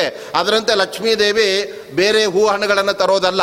ಭಗವಂತನಿಗೆ ತಾನೇ ಹೂವಾಗಿ ತನ್ನನ್ನೇ ಅರ್ಪಣೆ ಮಾಡ್ಕೊಂಡು ಬಿಡ್ತಾಳೆ ಭಗವಂತನಿಗೆ ನೈವೇದ್ಯಕ್ಕೆ ಫಲ ಬೇಕು ಅಂದರೆ ತಾನೇ ಹಣ್ಣುಗಳಾಗಿ ಬಿಡ್ತಾಳೆ ಅದರಂತೆ ಈ ಅಪ್ರಾಕೃತವಾದಂತಹ ವೈಕುಂಠ ಲೋಕದ ರೂಪವನ್ನು ಕೂಡ ತಾನೇ ಪಡೆದು ತನ್ನಲ್ಲಿ ಭಗವಂತನನ್ನು ಲಕ್ಷ್ಮೀದೇವಿ ಇರಿಸ್ಕೊಳ್ತಾ ಇದ್ದಾಳೆ. ಅಂತಹ ಲಕ್ಷ್ಮೀದೇವಿ ನಾರಾಯಣನ ಜೊತೆಗೆ ಅಲ್ಲಿರ್ತಾ ಆ ಎಲ್ಲ ತನ್ನ ಆ ವೈಕುಂಠ ಲೋಕದ ಆ ಎಲ್ಲ ವ್ಯವಸ್ಥೆಗಳನ್ನು ನೋಡ್ಕೊಳ್ತಾ ಮನೆಯಲ್ಲಿ ಪ್ರತಿನಿತ್ಯವೂ ಕೂಡ ಆ ಎಲ್ಲ ಕಸವನ್ನು ತೆಗೆದು ಗೂಡಿಸಿ ಮನೆಯನ್ನು ಒರೆಸುವ ಮತ್ತು ಪತಿಯ ಸೇವೆಯನ್ನು ಮಾಡುವ ಎಲ್ಲ ಕಾರ್ಯವನ್ನು ತಾನೇ ಸ್ವತಃ ಮಾಡ್ತಾ ಇದ್ದಾಳೆ. ಹಾಗೆ ಅಂತ ಲಕ್ಷ್ಮೀದೇವಿಗೆ ಯಾರು ಕೂಡ ದಾಸಿಯರಿಲ್ಲ. ಪಾಪ ಮನೆ ಕೆಲಸದವರೆಲ್ಲ ಯಾರು ವೈಕುಂಠಕ್ಕೆ ಬರೋದಕ್ಕೆ ಇಷ್ಟಪಡ್ತಾ ಇಲ್ಲ. ಮತ್ತು ಬೇರೆ ದಾರಿ ಇಲ್ಲ. ಆದ್ದರಿಂದ ಲಕ್ಷ್ಮೀದೇವಿ ತಾನೇ ಮಾಡ್ತಾ ಇದ್ದಾಳೆ ಅಂತ ನೀವು ತಪ್ಪಾಗಿ ತಿಳ್ಕೊಳ್ಬೇಡಿ. ಅಪಿ ಕಿಂಕರೀಹಿ ದಶಶತಾಯಿಹಿ ಅಂತ ಹೇಳ್ತಾ ಇದ್ದಾರೆ. ಹತ್ತು ಸಾವಿರ ಮಂದಿ ದಾಸಿಯರು ವೈಕುಂಠದಲ್ಲಿ ಇದ್ದರೂ ಕೂಡ ಅವರು ಯಾರಿಗೂ ಕೂಡ ಆ ಕೆಲಸವನ್ನು ವಹಿಸದೆ ತಾನೇ ಮನೆಯ ಆ ಓರಣವಾಗಿಡುವ ಕೆಲಸವನ್ನು ಲಕ್ಷ್ಮೀದೇವಿ ಮಾಡ್ತಾ ಇದ್ದಾಳೆ. ಏಕೆಂದರೆ ಭಗವಂತನ ಸೇವೆ ಮತ್ತು ಮನೆಯ ಆ ಒಂದು, ಆ ಸರಿಯಾದಂತಹ ಓರಣವಾಗಿ ಇಟ್ಕೊಳ್ಳೋದು ನನ್ನ ಕರ್ತವ್ಯ ಅಂತ ಲಕ್ಷ್ಮೀದೇವಿ ತಾನೇ ಮಾಡ್ತಾ ಇರ್ತಾಳೆ. ಇವತ್ತೆಲ್ಲ ಮನೆಯಲ್ಲಿ ಯಾರಿಗೂ ಕೂಡ ಮನೆ ಕಸ ಗುಡಿಸೋದಕ್ಕೆ ಟೈಮ್ ಇರೋದಿಲ್ಲ, ಒರೆಸೋದಕ್ಕೆ ಟೈಮ್ ಇರೋದಿಲ್ಲ, ಯಾರೋ ಕೆಲಸದವ್ರನ್ನ ಇಟ್ಕೊಂಡ್ಬಿಡ್ತಾ ಇರ್ತಾರೆ. ಅವರು ನಾಲ್ಕು ಮನೆ ಒಪ್ಕೊಂಡು ಅರ್ಧ ಅರ್ಧ ಗಂಟೆಯಲ್ಲಿ ಮುಗಿಸ್ ಹೋಗಬೇಕು ಅಂತ ಇರ್ತಾರೆ. ಅವರು ಇವ್ರ ಮನೆ ಹಾಳಾಗಿ ಹೋಗಲಿ ಅಂತ ಒರೆಸ್ತಾ ಇರ್ತಾರೆ. ಯಾಕೆಂದರೆ ಬೇಗ ಮಾಡಿ ಬೇಗ ಮಾಡಿ ಚೆನ್ನಾಗಿ ಒರೆಸಿ ಅಂದರೆ ಇವ್ರ ಮನೆ ಹಾಳಾಗಿ ಹೋಲಿ ಅಂತ ಒರೆಸಿದರೆ ಅವ್ರ ಮನೆಗೆ ಹೇಳಿಕೆ ಆಗೋದೇ ಇಲ್ಲ. ಆದರೆ ಮನೆಯ ಗೃಹಲಕ್ಷ್ಮಿ ತಾನೇ ಆ ಅಲಕ್ಷ್ಮಿಯನ್ನು ಹೊರಗೆ ಹಾಕಬೇಕು. ಕಸವನ್ನು ಹೊರಗಡೆ ಹಾಕೋದು ಅಂದರೆ ನಮ್ಮ ಮನೆಯಲ್ಲಿರುವ ದರಿದ್ರತನವನ್ನು ಹೊರಗೆ ಹಾಕೋದು ಅಂತ ಅರ್ಥ. ಅದನ್ನು ಮನೆಯ ಲಕ್ಷ್ಮಿಯ ಆ ಸ್ಥಾನದಲ್ಲಿರ್ತಕ್ಕಂತಹ ಆ ಗೃಹಲಕ್ಷ್ಮಿ ಆದವಳೇ ಮಾಡಬೇಕು. ಬೇರೆ ಯಾರೋ ಮಾಡಿದರೆ ಅದರಿಂದ ಮನೆಗೆ ಯಾವುದೇ ರೀತಿಯಾದ ಆ ಹೆಚ್ಚು ಪ್ರಯೋಜನ ಬರೋದಿಲ್ಲ. ಹೀಗೆ ಆ ಲಕ್ಷ್ಮೀದೇವಿ ಆ ಎಲ್ಲ ವ್ಯಾಪಾರಗಳನ್ನು ನಡೆಸ್ತಾ ಇದ್ದಾಳೆ. ಅನಂತರದಲ್ಲಿ ಅಲ್ಲಿ ಮುಕ್ತರಾದ ಅನೇಕ ಜೀವರುಗಳೆಲ್ಲ ಅವರು ಭಗವಂತನಂತೆ ನಾಲ್ಕು ಕೈಗಳು, ಅನಂತರದಲ್ಲಿ ಕಿರೀಟ ಇವುಗಳನ್ನೆಲ್ಲ ಅವರು ಧಾರಣ ಮಾಡಿ ಭಗವಂತನ ರೀತಿಯ ಆ ಒಂದು ರೂಪವನ್ನು ಅವರು ಪಡಿತಾ ಇದ್ದಾರೆ. ಆದ್ದರಿಂದ ಮುಕ್ ಮೋಕ್ಷ ಅಂದರೆ ಅದು ನಾಲ್ಕು ತರಹದ್ದು ಅಂತ ನಮ್ಮ ಮಧ್ವ ಸಿದ್ಧಾಂತ ಹೇಳ್ತಾ ಇತ್ತು ಒಂದು ಸಾರೂಪ್ಯ, ಸಾಲೋಕ್ಯ ಸಾಮೀಪ್ಯ ಎಂಬುದಾಗಿ ಅನೇಕ ತರಹದ ಆ ಮೋಕ್ಷದ ವರ್ಣನೆಯನ್ನು ಕೂಡ ಮಾಡ್ತಾ ಇದ್ದಾರೆ. ಕೊನೆಗೆ ಅವರು ಹೇಳ್ತಾ ಇದ್ದಾರೆ, ಇಂತಹ ಮೋಕ್ಷವನ್ನು ನಾವು ಪಡೆಯಬೇಕಾಗಿದ್ದರೆ ಅದಕ್ಕೆ ಮುಖ್ಯವಾದ ಸಾಧನ ಯಾವುದು ಅಂದರೆ ಅದು ಮಹಾನಂದ ತೀರ್ಥರ ಭಾಷ್ಯದ ಅಧ್ಯಯನ. ಅದೇ ತರಹ ಅವರ ಗ್ರಂಥಗಳ ಅಧ್ಯಯನವನ್ನು ನಾವು ಮಾಡಿದಾಗಲೇ ಅದು ಮೋಕ್ಷ ನಮಗೆ ಸಿಗತ್ತೆ. ಅದಕ್ಕೆ ಅಧಿಕಾರಿಗಳು ಯಾರು ಅಂದರೆ ಸುರಾಧ್ಯ ನರಾಂತಾಹ ಮುಕುಂದ ಪ್ರಸಾದ ಇಮಂ ಮೋಕ್ಷಮೇತೆ ಭಜಂತೆ ಸದೇತಿ. ಶ್ರೀಮದ್ ಆಚಾರ್ಯರ ಒಂದು ಶಾಸ್ತ್ರವನ್ನು ಅವರ ನಿರೂಪಣೆ ಮಾಡಿದ ಬ್ರಹ್ಮಸೂತ್ರಗಳ ಅರ್ಥವನ್ನು ತಿಳ್ಕೊಳ್ಳಬೇಕು ಅಂತ ದೇವತೆಗಳೇ ಭೂಲೋಕದಲ್ಲಿ ಅವತಾರ ಮಾಡ್ತಾ ಇದ್ದಾರೆ. ಸ್ವತಃ ಪದ್ಮನಾಭ ತೀರ್ಥರು ಅಂದರೆ ಅವರು ಶೇಷಾಂಶ ಸಂಭೂತರೇ ಆಗಿದ್ದಾರೆ. ಶೇಷದೇವರು ಅವರಿಗೆ ತಮ್ಮ ದ್ವಾಪರಯುಗದಲ್ಲಿ ಬಲರಾಮನಾಗಿ ಅವತಾರ ಮಾಡಿದಾಗ ಕೃಷ್ಣನ ಬಗ್ಗೆನೇ ಅವರಿಗೆ ವಿಮುಖತೆ ಬಂದ್ಬಿಡ್ತು. ಯಾಕೆ ಅಂದರೆ ಕೃಷ್ಣನೇ ಶಮಂತಕ ಮಣಿಯನ್ನು ಮುಚ್ಚಿಟ್ಕೊಂಡು ಸುಮ್ಮನೆ ನನ್ನ ಹತ್ರ ಇಲ್ಲ ಅಂತೇನೋ ಹೇಳ್ತಾ ಇದ್ದಾನೆ ಅಂತ ಸ್ವತಃ ಭಗವಂತನ ಬಗ್ಗೆ ಅಪ್ರಾಮಾಣಿಕತೆಯನ್ನು ಭಾವನೆ ಪಡೆದು ನಿನ್ನ ಜೊತೆಗೆ ಮಾತೇ ಆಡೋದಿಲ್ಲ ಅಂತ ಮೂರು ಮೂರು ವರ್ಷಗಳ ಕಾಲ ಕೃಷ್ಣನ ಜೊತೆಗೆ ಮಾತನ್ನೇ ಬಿಟ್ಟ ಆ ಬಲರಾಮ ದೇವರು ಕೃಷ್ಣನನ್ನು ಸರಿಯಾಗಿ ಅರ್ಥ ಮಾಡಿಕೊಳ್ಳೇ ಇಲ್ಲ ಯಾಕೆ ಅಂದರೆ ಅವರಿಗೆ ಅದಕ್ಕೆ ಸರಿಯಾದಂತಹ ಉಪದೇಶ ಅವರಿಗೆ ದೊರಕಿರಲಿಲ್ಲ. ಅಂತಹ ಶೇಷದೇವರು, ರುದ್ರದೇವರೇ ಮೊದಲಾದ ದೇವತೆಗಳೆಲ್ಲ ಭೂಲೋಕದಲ್ಲಿ ಅವರು ಅವತಾರ ಮಾಡಿ ಅವರು ಶ್ರೀಮದ್ ಆಚಾರ್ಯರ ಮುಖದಿಂದ ಆ ಶಾಸ್ತ್ರವನ್ನು ಅವರು ಅಧ್ಯಯನ ಮಾಡಿದ್ದಾರೆ. ಅದು ಹೇಗೆ ಅಂದರೆ ಮನೋವಾಗ್ಭಿರಾವರ್ತಯಂತೆ ಸಶಕ್ತ್ಯ. ತಮ್ಮ ಎಲ್ಲ ಬುದ್ಧಿಶಕ್ತಿಯನ್ನು ವಿನಿಯೋಗ ಮಾಡಿ ಮನಸ್ಸಿನಿಂದ ಅರ್ಥ ಮಾಡಿಕೊಂಡು ಪುನಃ ಬಾಯಿಂದ ಅದನ್ನು ಮನನ ಮಾಡ್ತಾ ಆ ರೀತಿಯಾಗಿ ಅವರು ಎಲ್ಲ ಮಧ್ವಶಾಸ್ತ್ರವನ್ನು ಅವರು ಅಧ್ಯಯನ ಮಾಡ್ತಾ ಇದ್ದಾರೆ. ಆದ್ದರಿಂದ ಆಚಾರ್ಯರ ಭಾಷ್ಯಕ್ಕೆ ಅಧಿಕಾರಿಗಳು ಯಾರು ಅಂದರೆ ಯಾರೋ ಅಲ್ಪ ಜನಗಳು ಅಂತ ನೀವು ತಿಳ್ಕೊಳ್ಬೇಡಿ. ಆ ಗರಡಶೇಷಾದಿಗಳಿಂದ ಹಿಡಿದು ಸಕಲ ದೇವತೆಗಳು ಕೂಡ ತಮ್ಮ ಶಕ್ತಿ ಪೂರ್ಣ ವಿನಿಯೋಗ ಮಾಡಿ ಆ ಗ್ರಂಥಗಳನ್ನು ಅಧ್ಯಯನ ಮಾಡ್ತಾ ಇರ್ತಾರೆ. ಆದ್ದರಿಂದ ಅವರೆಲ್ಲ ತಮ್ಮ ಶಕ್ತಿಯನ್ನು ಹಾಕಿ ಅಧ್ಯಯನ ಮಾಡಿದರೆ ನಾವೆಲ್ಲ ರಿಟೈರ್ಡ್ ಆದಮೇಲೆ ಅಧ್ಯಯನ ಮಾಡ್ತಾ ಇರ್ತೇವೆ. ಅಷ್ಟೊತ್ತಿಗೆ ಎಲ್ಲ ಶಕ್ತಿನೇ ಹೋಗಿಬಿಟ್ಟಿರತ್ತೆ. ಆದ್ದರಿಂದ ಏನಾದರೂ ಹೇಳಿದ್ರೆ, ಸಾಕು ಬಿಡಿ ಆಚಾರ್ಯ, ನಾಳೆ ಪಾಠ ಮಾಡೋಣ. ಇವತ್ತು ಮುಂದಿದ್ದು ಹೋಗಲಿ ಅಂತ ನಾವು ಅಶಕ್ತಿಯಿಂದ ಅದನ್ನು ಓದ್ತಾ ಇರ್ತೇವೆ. ಆದರೆ ಅವರೆಲ್ಲ ಸಂಪೂರ್ಣ ತಮ್ಮ ಬುದ್ಧಿಶಕ್ತಿಯನ್ನು ವಿನಿಯೋಗ ಮಾಡಿ ಆ ಮೋಕ್ಷವನ್ನು ಪಡಿತಾ ಇದ್ದಾರೆ. ಆದ್ದರಿಂದ ಆ ರೀತಿಯಾಗಿ ಶ್ರೀಮದ್ ಆಚಾರ್ಯರ ಒಂದು ಗ್ರಂಥದ ಅಧ್ಯಯನ, ಅದು ನಮಗೆ ಮೋಕ್ಷಕ್ಕೆ ಸೋಪಾನ ಅಂತ ಅಲ್ಲಿ ಪಂಡಿತಾಚಾರ್ಯ ತಿಳಿಸ್ತಾ ಇದ್ದಾರೆ. ಮುಂದೆ ಹನ್ನೆರಡನೇ ಸರ್ಗದಲ್ಲಿ ಶ್ರೀಮದ್ ಆಚಾರ್ಯರ ಒಂದು ದರ್ಶನ, ಅವರ ಒಂದು ದ್ವೈತ ಸಿದ್ಧಾಂತದ ವಿಜಯದೊಂದುಬೆ ಎಲ್ಲ ಕಡೆಯಲ್ಲೂ ಕೂಡ ಮೊಳಗಿದಾಗ ಇತರ ದರ್ಶನಗಳು ಆ ದಾರ್ಶನಿಕರ ಒಂದು ಪರಿಸ್ಥಿತಿ ಹೇಗಾಯಿತು? ಅವರೆಲ್ಲ ಮಧ್ವಾಚಾರ್ಯರ ಒಂದು ದ್ವೈತ ವೇದಾಂತದ ಒಂದು ಬಿರುಗಾಳಿಗೆ ಸಿಕ್ಕಿ ಹೇಗೆ ತತ್ತರಿಸಿ ಹೋದರು? ಅವರೆಲ್ಲ ತಮ್ಮ ದುಃಖವನ್ನು ಯಾವ ರೀತಿಯಾಗಿ ತೋಡ್ಕೊಂಡ್ರು ಅದರಿಂದ ನಡೆದಿರತಕ್ಕಂತಹ ಬೇರೆ ಬೇರೆ ಘಟನೆಗಳೇನು ಅದೆಲ್ಲವನ್ನು ಕೂಡ ಈ ಹನ್ನೆರಡನೇ ಸರ್ಗದಲ್ಲಿ ಪಂಡಿತಾಚಾರ್ಯ ತಿಳಿಸ್ಕೊಡ್ತಾ ಇದ್ದಾರೆ. ಶ್ರೀಮದ್ ಆಚಾರ್ಯರ ಒಂದು ದರ್ಶನದಿಂದ ಅದ್ವೈತ ಮತದ ಅನೇಕ ಪ್ರಮುಖ, ಆ, ಶಿಷ್ಯರುಗಳಿಗೆಲ್ಲ ಭಾರೀ ಒಂದು ಆಘಾತವಾಗಿ ಹೋಯ್ತಂತೆ. ನಮ್ಮ ಅದ್ವೈತ ದರ್ಶನ ಯಾವ ಅನಾದಿ ಕಾಲದಿಂದ ಬಂದಿದೆ ಅದನ್ನು ಶಂಕರಾಚಾರ್ಯರ ಮೊದಲಾದ ಜ್ಞಾನಿಗಳೆಲ್ಲ ಜಗತ್ತಿಗೆಲ್ಲ ವಿಸ್ತರಿಸಿದ್ದಾರೆ. ಇತ್ತೀಚೆಗೆ ಬಂದ ಯಾರೋ ಒಬ್ಬ ಪ್ರಚಂಡ ಮಹಾ ಮೇಧಾವಿ ನಮ್ಮ ಎಲ್ಲ ದರ್ಶನವನ್ನು, ಅದ್ವೈತವನ್ನು ಅಲ್ಲಗಳಿತಾ ಇದ್ದಾರಂತೆ, ಏನು ಮಾಡಬೇಕು ನಾವು? ಬೇಡ, ಅದನ್ನು ಬಿಟ್ಬಿಡೋಣ ಅಂದರೆ ಪಾರಂಪರ್ಯೇಣ ಆಗತಂ. ನಾವು ಅದ್ವೈತದ ಒಂದು ಪರಿಸರದಲ್ಲಿ ನಾವು ಹುಟ್ಟಿದ್ದೇವೆ, ಅದರಲ್ಲಿ ಏನೇ ಲೋಪದೋಷಗಳಿದ್ದರೂ ಅದೆಲ್ಲ ನಮಗೆ ಗೊತ್ತಿರೋದಿಲ್ಲ. ನಾವು ಅದನ್ನು ಅಧ್ಯಯನ ಮಾಡಬೇಕಾಗತ್ತೆ ಆದ್ದರಿಂದ ಏನು ಮಾಡಬೇಕು ಅಂತ ಅವರೆಲ್ಲ ಪದ್ಮತೀರ್ಥರು ಅಂತ ಅವರ ನೇತೃತ್ವದಲ್ಲಿ ಒಂದು ಸಭೆಯನ್ನು ಅವರು ಕರೆದು ಅಲ್ಲಿ ಮಾತನಾಡ್ತಾ ಇದ್ದಾರೆ.